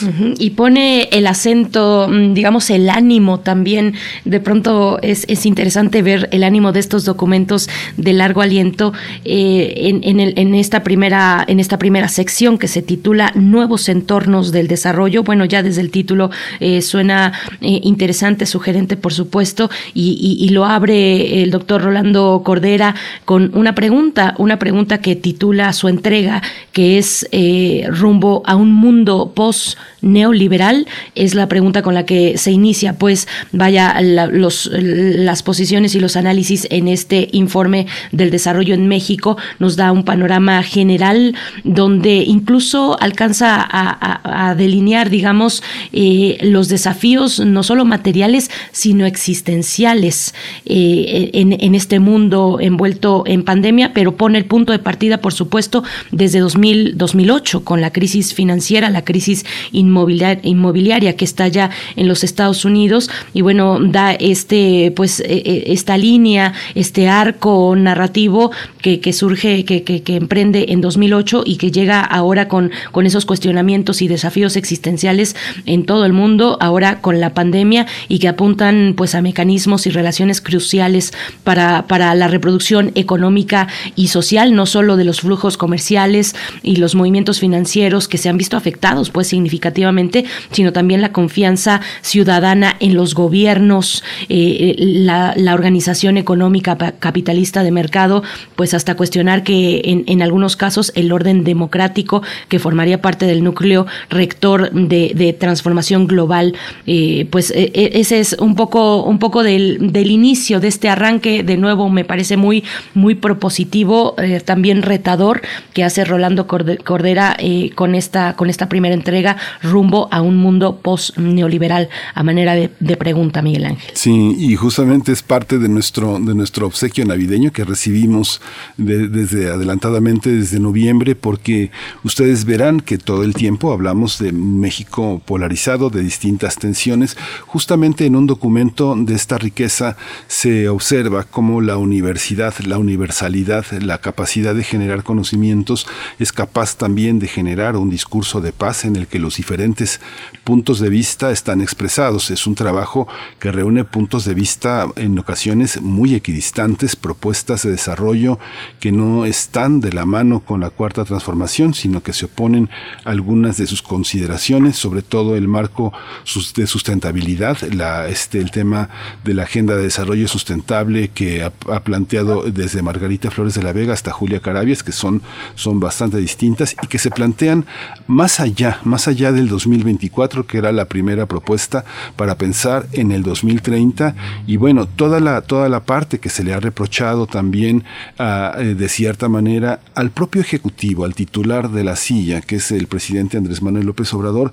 de cierta lejanía, de, este, de, no, de no apropiarse el discurso de las mujeres, justamente en la parte laboral hay, unas, hay una serie de avances que se reconocen, pero también los pendientes en el tema de la perspectiva de género, de apoyar ciertos desarrollos que hablábamos ayer justamente con Tania Ramírez y Alicia Vargas Ayala sobre la capacidad de entender y de, y de acoger el pasado, que ha sido un pasado que ha trabajado con muchos especialistas y comprometidos con la infancia, con las mujeres, con el tema de la salud, con el tema de la, de la vejez, del envejecimiento, de la discapacidad, que, justamente se toman y, y afloran en este momento de pandemia. Por supuesto, y bueno, eh, vamos a tener en esta mañana una conversación acerca de esta nueva edición del Informe de Desarrollo en México. De nuevo, un informe que se ha hecho ya de una trayectoria muy sólida, muy robusta a lo largo de sus entregas y llega con esta reciente. Y para hablar al respecto, ya luego de este eh, preámbulo amplio y que y también eh, que, nos llama a, a, mucha emoción, por supuesto, desde la reflexión, pues presentamos en este momento a Enrique Provencio, coordinador del proyecto Informe del Desarrollo en México en el Programa Universitario de Estudios del Desarrollo de la UNAM. Enrique Provencio, muchas gracias por estar aquí con nosotros, con la audiencia de Primer Movimiento. Bienvenido una, de, una vez más a este espacio. Buenos días. Buenos días, Berenice. Muchas gracias a ustedes por la invitación. Un saludo, Miguel Ángel, y un saludo también a todo su público. Muchas gracias. Gracias, doctor Enrique Provencio. Gracias por, por, por, atender a nuestra llamada. Que le comentábamos a nuestros radioescuchas que de alguna manera es, es, un regalo complejo, es un regalo de Navidad para, es una, es una propuesta de paz y de pensamiento y además es parte del desarrollo que nuestra universidad ha logrado en materia de pensar en el momento mismo en el que estamos padeciendo la pandemia, pensar en salidas y pensar en formas de pensamiento. Cuéntenos cómo está concebido esta, esta parte, esta parte hasta dónde está este informe de desarrollo 2021. Gracias. Eh, me gusta cómo lo plantean, un, un, esfuerzo de pensamiento, porque justamente eh, eso es lo que tratamos, el amplio grupo que participamos en esta entrega de lo que el Programa Universitario de Estudios del Desarrollo ha llamado los informes del desarrollo en México porque se trata de un esfuerzo por eh, reflexionar acerca de la trayectoria en la que vamos en nuestro país en términos de mejorar las condiciones para el bienestar, es decir, mejorar el desarrollo. Y en este caso, la entrega está eh, inevitablemente, no podía ser de otro modo, marcada por la pandemia. La pandemia es una impronta que nos está dejando cambios en todos los sentidos en nuestro país y nos está dejando cambios para muy largo plazo. Y entonces eh, lo que lo que buscamos en este en este libro, en este volumen, fue poner sobre la mesa algunos de los aspectos básicos que nos parece necesitan más reflexión eh, después de este impacto que hemos tenido por la pandemia y eso que se ha sumado a los problemas estructurales que ya teníamos antes en el desarrollo de nuestro país. Eh, buscamos eh, no solamente plantear eh, los problemas inmediatos, sino plantear algunos aportes que nos parece pueden contribuir a pensar en las perspectivas, por lo menos en lo que resta de la década. Entonces sí, de eso se trata, de hacer un esfuerzo por aportarle al público, porque ese es un documento eh, que el Programa Universitario de Estudios de Desarrollo formula pensando en lectores no académicos. Claro que dialoga con investigadores, con profesoras, con profesores, pero estamos pensando sobre todo en poner elementos para que diputados, senadores, eh, las y los legisladores, eh, instituciones eh, gubernamentales, organizaciones sociales, tengan también más elementos para el diálogo. De eso se trata entonces, de aportar elementos para reflexionar sobre el futuro. Eh, doctor Enrique Provencio, bueno, es imposible mencionar a quienes participan, son muchos, varios especialistas en distintas áreas del conocimiento, pero un poco, bueno, ya mencionábamos nosotros al principio, eh, cuenta con tres secciones, son 249 páginas. Cuéntenos un poco de la estructura, la estructura de, de, este material, de, de, esta publicación, este informe, cómo está estructurado, cómo está proyectado, si nos puede decir un poco, eh, pues, de, de, de quiénes no necesariamente nombrando con, con, apellido, pues eh, así personalmente, porque de nuevo son muchos, pero quienes están integrando esta serie de ideas, esta concatenación de, de ideas eh, que, que, se llevan a cabo a lo largo de estas páginas. Eh, como no. en cuanto al, planteamiento, sus grandes, sus grandes este, componentes en la estructura, primero integramos una sección en la que se aportan reflexiones sobre eh, la trayectoria del desarrollo, el planteamiento primero de si estamos o no en una transición que vaya más allá del, neoliberalismo. Y esa es una reflexión que eh, ha venido dándose por lo menos desde la crisis del 2009. Allí varios autores, incluyendo al otro coordinador del volumen, que es Rolando Cordera, eh, se discuten algunas de las pautas del cambio en el mundo. Eh, unos ensayos hablan sobre lo que está ocurriendo en el pensamiento de la economía, otros hablan sobre las eh, experiencias y los grandes esfuerzos de lograr más desarrollo en otras naciones, aludiendo a los ejemplos exitosos de lo que ahora llaman el, el neodesarrollismo, y también se reflexiona ahí sobre la relación entre la crisis que estamos viendo en México y el mundo y la suerte de la democracia. Además, se, se, plantean reflexiones sobre eh, el cumplimiento de la agenda a 2021 y eh, también algunas reflexiones sobre uno de los grandes componentes de la actual etapa de la crisis en el mundo, que es el de las migraciones.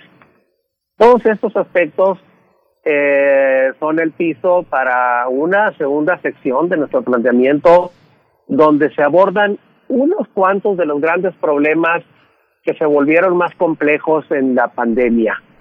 Eh, por supuesto, las estructuras de la protección social, la pobreza en la niñez, la situación eh, del hogar, las mujeres y el trabajo, que, que es uno de los temas que más atención recibe en, en nuestro informe eh, planteamientos sobre la reforma del sistema de salud, que como lo decimos desde la introducción, pues sigue siendo el problema más importante de la política pública en la actualidad y por tanto el reto más importante del desarrollo, cómo lograr un sistema de salud con acceso universal y de calidad para todas las personas. Eh, y también hablamos ahí sobre uno de los grandes temas pues que sigue sin resolverse, que es el de la violencia. Eh, estos aspectos, destacando sobre todo el tema del hogar, el trabajo de las mujeres y los cuidados y la protección social, es la segunda sección. Y por último, la tercera sección se refiere a algunas de las que consideramos deben ser las prioridades más importantes para hoy, para los próximos años. Eh, primero, pues el de, el de la, el del apoyo a la población eh, más pobre y desprotegida del país y la eficacia de los programas sociales para atenderla. Eh, también hablamos ahí de algunos de los aspectos clave de la superación de la pobreza, del impacto en el empleo que está teniendo la crisis. Por fortuna, eh, pues el empleo se está recuperando, pero con muchos rasgos de, de precariedad, desgraciadamente. Y eh, cerramos con consideraciones sobre las políticas ambientales y un tema que del cual pues en, su programa hemos conversado de cómo hace falta una gran reforma sendaria para atender tantas carencias que tenemos enfrente en nuestro país. Este no es un prontuario ni una especie de vademecum de la crisis porque no se va a encontrar ahí todo, obviamente, pero sí que, que quisimos incluir algunos de los aspectos más importantes de la situación de la actualidad. Ese es a muy grandes rasgos el contenido del informe. Fíjese, doctor, que comentábamos hace un momento justamente lo que había de distancia entre las eh, propuestas estratégicas para el desarrollo 2019 y 2024 y cómo se había puesto al día de una manera tan rápida muchos de los temas. A veces hay una cuestión política que hace pensar que Tal vez por una cuestión generacional o de interés, el presidente no se interesa demasiado en algunas cuestiones culturales, en otras sí, en algunas cuestiones que tienen que ver con el movimiento de mujeres o las cuestiones de protección de derechos de la infancia o de la adolescencia. Pero ¿cómo, cómo observa usted en, esta, en esta respuesta a la crisis que él señaló que si no hubiera estado el gobierno federal actual hubiera sido verdaderamente catastrófico? La vocación por atender el tema del desarrollo social, de acuerdo como lo vieron ustedes en la primera parte, las propuestas estratégicas 2019-2030 y 2024, perdón, y este informe, ¿hay distancias significativas en la atención del desarrollo social y a las comunidades más pobres y de género?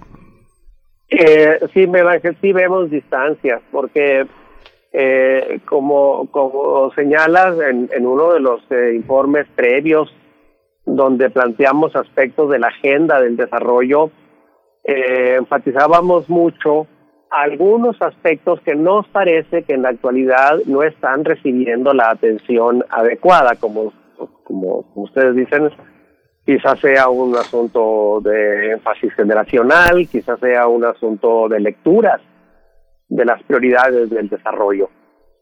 Y entonces y ahora abordamos algunos aspectos que nos parece deben recibir más atención y por tanto más presupuesto en las políticas. Eh, ya señalaron algunos, el de mujeres, pero también el de servicios de cuidado para que todas las personas que no, pues que, que dedican demasiado tiempo a las actividades de cuidado del hogar, de las personas con discapacidades, de las personas adultas mayores, eh, reciban más apoyo y puedan dedicarse pues a estudiar o a trabajar en el, en el empleo remunerado. Segundo, eh, hemos estado abordando temas como el de la política ambiental, la sustentabilidad del desarrollo, la política climática, que nos parece está muy abandonado e injustamente tratado en, el esfuerzo público. Eh, tercero, algunos aspectos eh, clave de, de, los, de la protección social, el apoyo a, a la niñez en particular, eh, no porque no haya uh, programas, sí hay programas, hay becas, pero nos parece que todos esos aspectos, junto con la forma de abordar los problemas del rezago educativo y de la salud, requieren una, mar, una mayor reflexión eh, pública en nuestro país. Se otorgan muchos programas de apoyos directos a estudiantes, pero en general la, la, la, educación y la salud, la protección social como bienes, como bienes públicos de, de acceso universal y enfocados en el cumplimiento de los derechos, sí requieren más atención. Luego, en otros aspectos, eh, digamos que confrontando con, con aquel, aquel planteamiento que hicimos, perspectivas eh, del desarrollo 2019-2024, eh, hay algunos temas, en particular los de desarrollo productivo, apoyo a las empresas, apoyo a la inversión, en los que también hemos estado insistiendo. Pues como, como ustedes saben y se ha reportado estos días, pues la economía está debilitándose, eh, más pronto de lo que se pensaba, está empezando la desaceleración otra vez eh, de la actividad económica. Y es cierto que parte de esto se debe pues a la ola de COVID que tuvimos a mediados de año. Pero, pero vemos, y lo hemos dicho en este informe y en otros, que hay un problema más de fondo porque está faltando inversión. Está faltando inversión y el consumo y la entrada de divisas por las remesas, entre otros factores positivos, no están siendo suficientes para mantener el dinamismo. También en este aspecto creemos eh, que necesitamos una mayor reflexión. Y a propósito de diálogo y de reflexión, planteamos en este documento y en otros que necesitamos más debate público sobre la, la, la manera en la que está conduciéndose la política económica, la política social. Eh, claro que con un ejercicio contrafáctico, pues el presidente de la República puede decir que nos hubiera ido peor con otros gobiernos. Pues no, no lo sabemos. De hecho, eh, pues sí, en, en, en, crisis del pasado nos fue muy mal, pero en esta no nos fue bien. Y el esfuerzo público que se hizo para atacar la crisis el año pasado, pues en mi opinión personal se quedó corto. Eh, y, pero para adelante lo que creo que necesitamos y que todavía tenemos espacios para hacerlo es una mayor discusión pública. Nuestro aporte con este informe es un grano de arena entre muchos otros. Hay muchos grupos reflexionando, elaborando, haciendo evaluaciones, pero no hay eh, no hay debate colectivo. O sea, no no hay eh, no, no hay espacios en los que de veras podamos, podamos tener una deliberación. Y creo que todas estas cosas, pues, tienen que ir más allá de un documento eh, académico tienen que discutirse públicamente.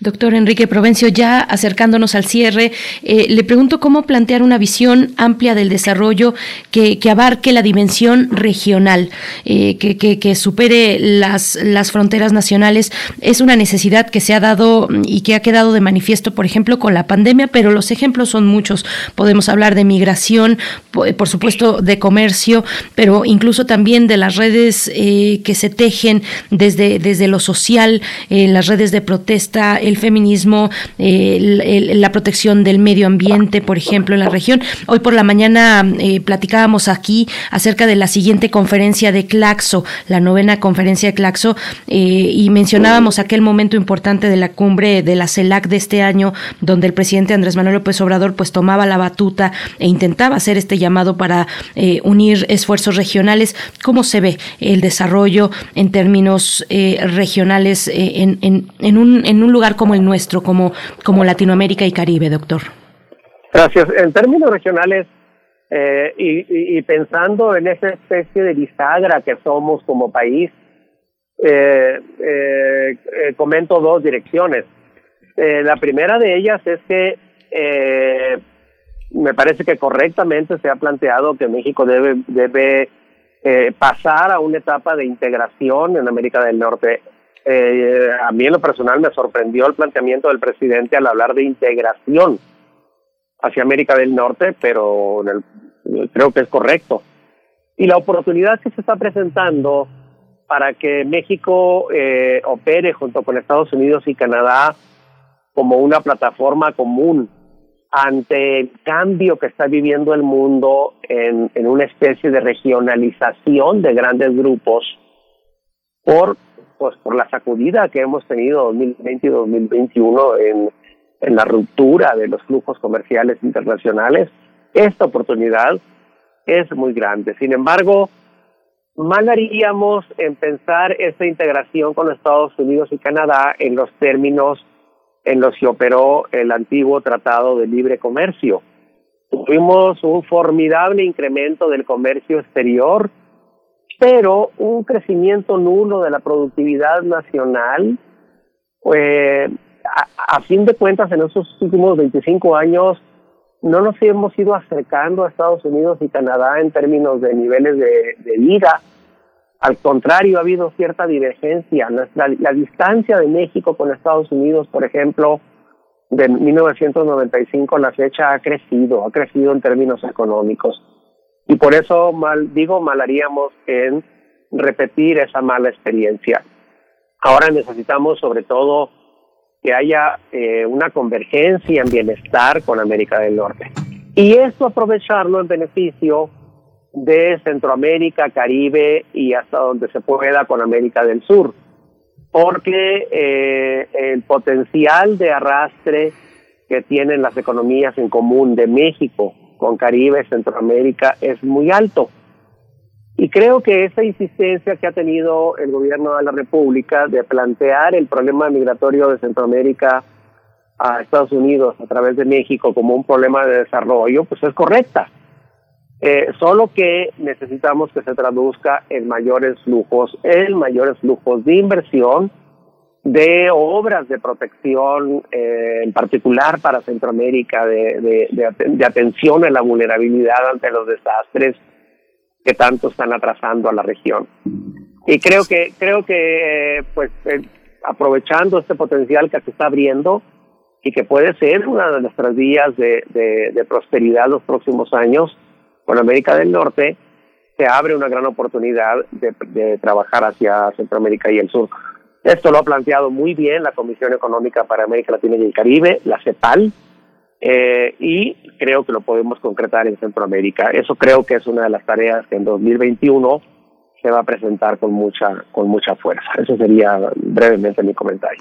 Ay, doctor Enrique Provencio, pues muchísimas gracias. Es para nosotros muy importante cerrar esta parte del año. Mañana es nuestro último día en vivo. Vamos a regresar en enero, pero despedirnos eh, con usted con esta posibilidad de revisar estos trabajos es, eh, que finalmente son hechos por muchas manos, con una convocatoria para entender y entendernos. Es, eh, muchas gracias que se haya dado el tiempo esta mañana ya en vacaciones para estar con nosotros, con nuestros radioescuchas, que también son los suyos. Doctor Enrique Provencio, coordinador del proyecto Informe del Desarrollo en México en el programa de Universitario de Estudios del Desarrollo de la UNAM.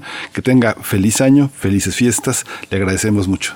Buenas Al contrario, gracias eh, Miguel Ángel, gracias Berenice, que tengan eh, muy buen descanso, felices fiestas y eh, que el año que entra venga cargado de muy buenas posibilidades de desarrollo. Gracias, buen día.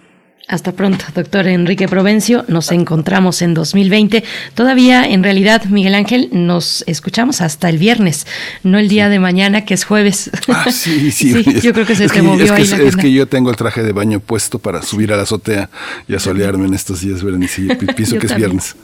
Así es, hasta el viernes vamos a estar en vivo por acá con ustedes y nos permiten ese tener ese privilegio de su escucha, pues aquí vamos a estar en la radio pública y universitaria, en Radio Universidad. Vamos a ir con música a cargo de la Garfield Mala, es el título de esta canción. 229. De que no se En la información eh, relativa a la OMS, eh, eh, la OMS alertó ayer que las vacunas contra COVID-19 podrían ser menos eficaces ante la nueva variante de Omicron a la hora de prevenir la la infección y vida le viene de igual, anda porque sola y parecen se mueve mantener su por los eficacia contra rincones negros de la ciudad.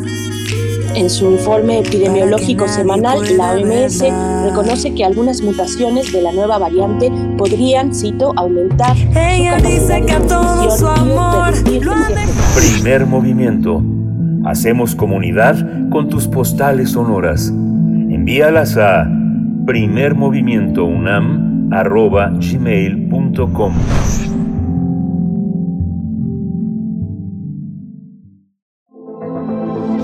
El crisol de la química.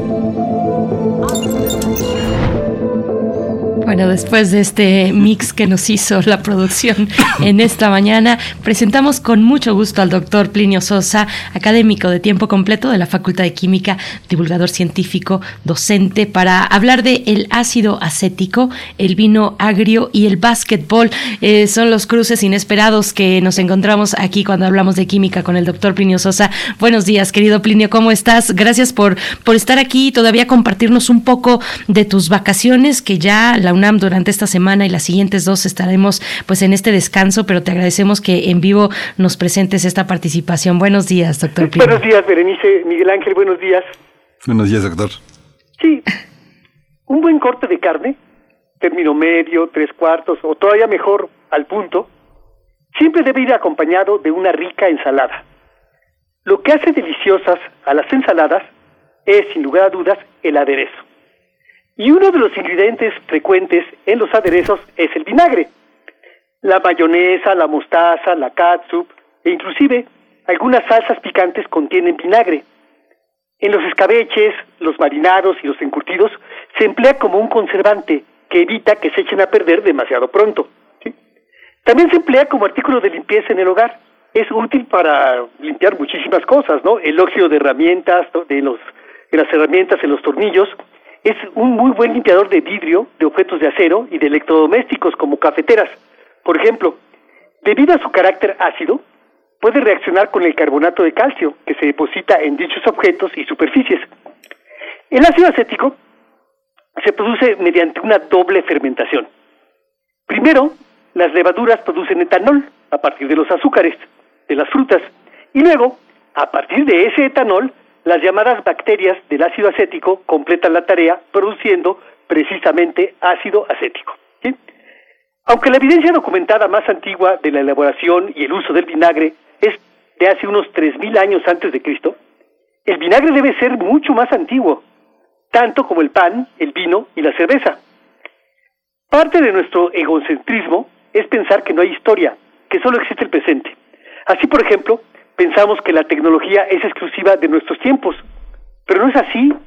La elaboración de estos productos de la fermentación son buenos ejemplos de tecnología, es más, de biotecnología. En 1823, el químico alemán Carl Sebastian Schussenbach revolucionó la producción del vinagre. Mediante un nuevo, nuevo e ingenioso proceso industrial, logró reducir los tiempos de fermentación de varios meses a una o dos semanas. Luego, ya en el siglo XX, la producción de vinagre vivió otra gran revolución. Con la invención del proceso de fermentación sumergida, se redujeron los tiempos de producción a tan solo uno o dos días. Esto permitió la producción masiva de un vinagre mucho más barato. A pesar de lo que parece, el vinagre no es una sola sustancia.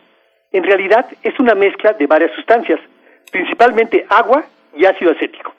La concentración del ácido acético en el vinagre es del orden de 3 al 5%, es decir, de cada 100 mililitros de vinagre, de 3 a 5 mililitros son ácido acético. A pesar de lo que uno pudiera creer, las moléculas de ácido acético no permanecen intactas cuando se disuelven en agua, no, reaccionan con el agua. O mejor dicho, las moléculas de agua le logran arrebatar un H más a unas cuantas moléculas de ácido acético. Cuando un átomo de hidrógeno pierde un electrón, lo que queda es, una, es un ion con carga positiva que los químicos lo representamos como H más, H superíndice más. Una de las dos grandes escalas de reactividad química, la de acidez-basicidad, tiene mucho que ver con este H más. En solución a las sustancias básicas, perdón, las sustancias ácidas tienden a perder fácilmente los H más. En cambio, las sustancias básicas tienden a capturar H más. ¿Sí? En el ácido acético, ¿no? La fórmula del ácido acético es CH3COOH. Nada más quiero que recuerden esa última H, la que está pegada al, o, al, oxígeno. Cuando pierde un H más, lo que queda es un ion negativo, el acetato. Perdió el H más, se quedó acetato, que ahora su fórmula es CH3COO menos. La fórmula del agua es H2O, es así nos lo sabemos todos. ¿sí?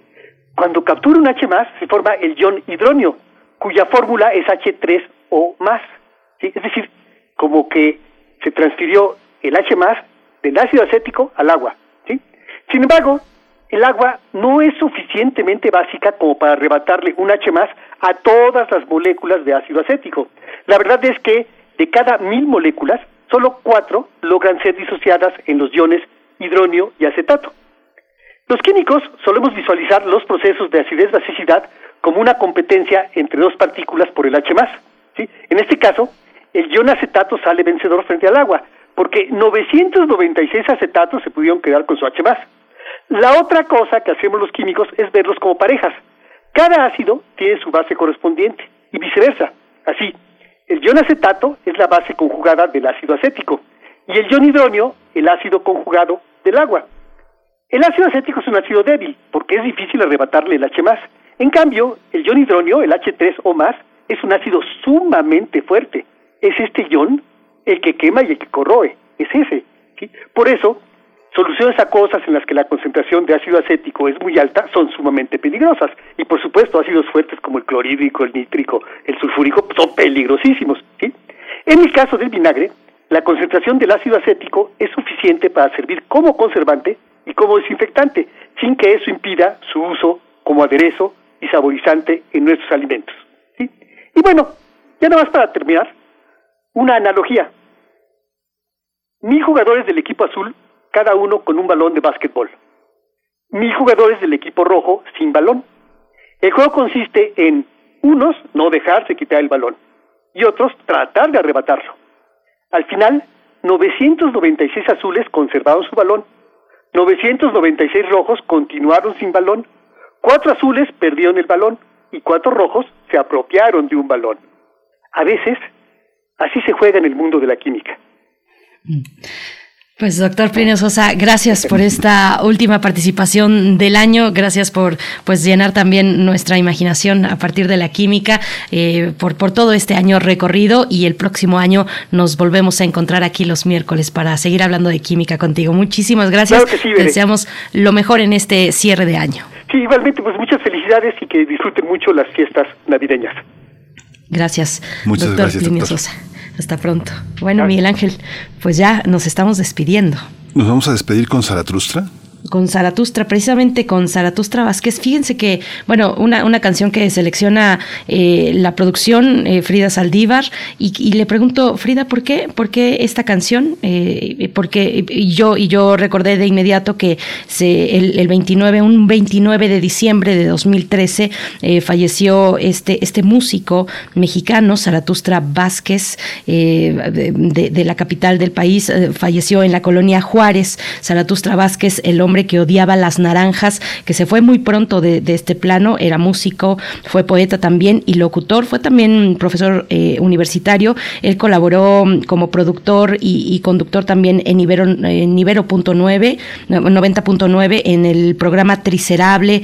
Fue también eh, pues uno de los fundadores del sonido Changorama, que realizó junto con David Somellera, con Diego Ibáñez, que ustedes lo pueden identificar por ser el productor ejecutivo de Resistencia Modulada, con Rafa Couto también, que pasó por Resistencia Modulada como productor. En fin, yo, le, yo, yo pues tengo un muy, muy buen recuerdo de Zaratustra Vázquez, con el que tuve pues eh, muchas reflexiones eh, eh, filosóficas alocadas y pues bueno, eh, vamos a escuchar precisamente con, con él, nos vamos a despedir de esta emisión, ya son las 9 con 57 minutos, con 58 en realidad, y agradeciendo su escucha a todo el equipo, a ti Miguel Ángel, muchas gracias. Gracias a todos. Nos escuchamos mañana de 7 a 10 de la mañana. Esto fue Primer Movimiento. El mundo desde la universidad.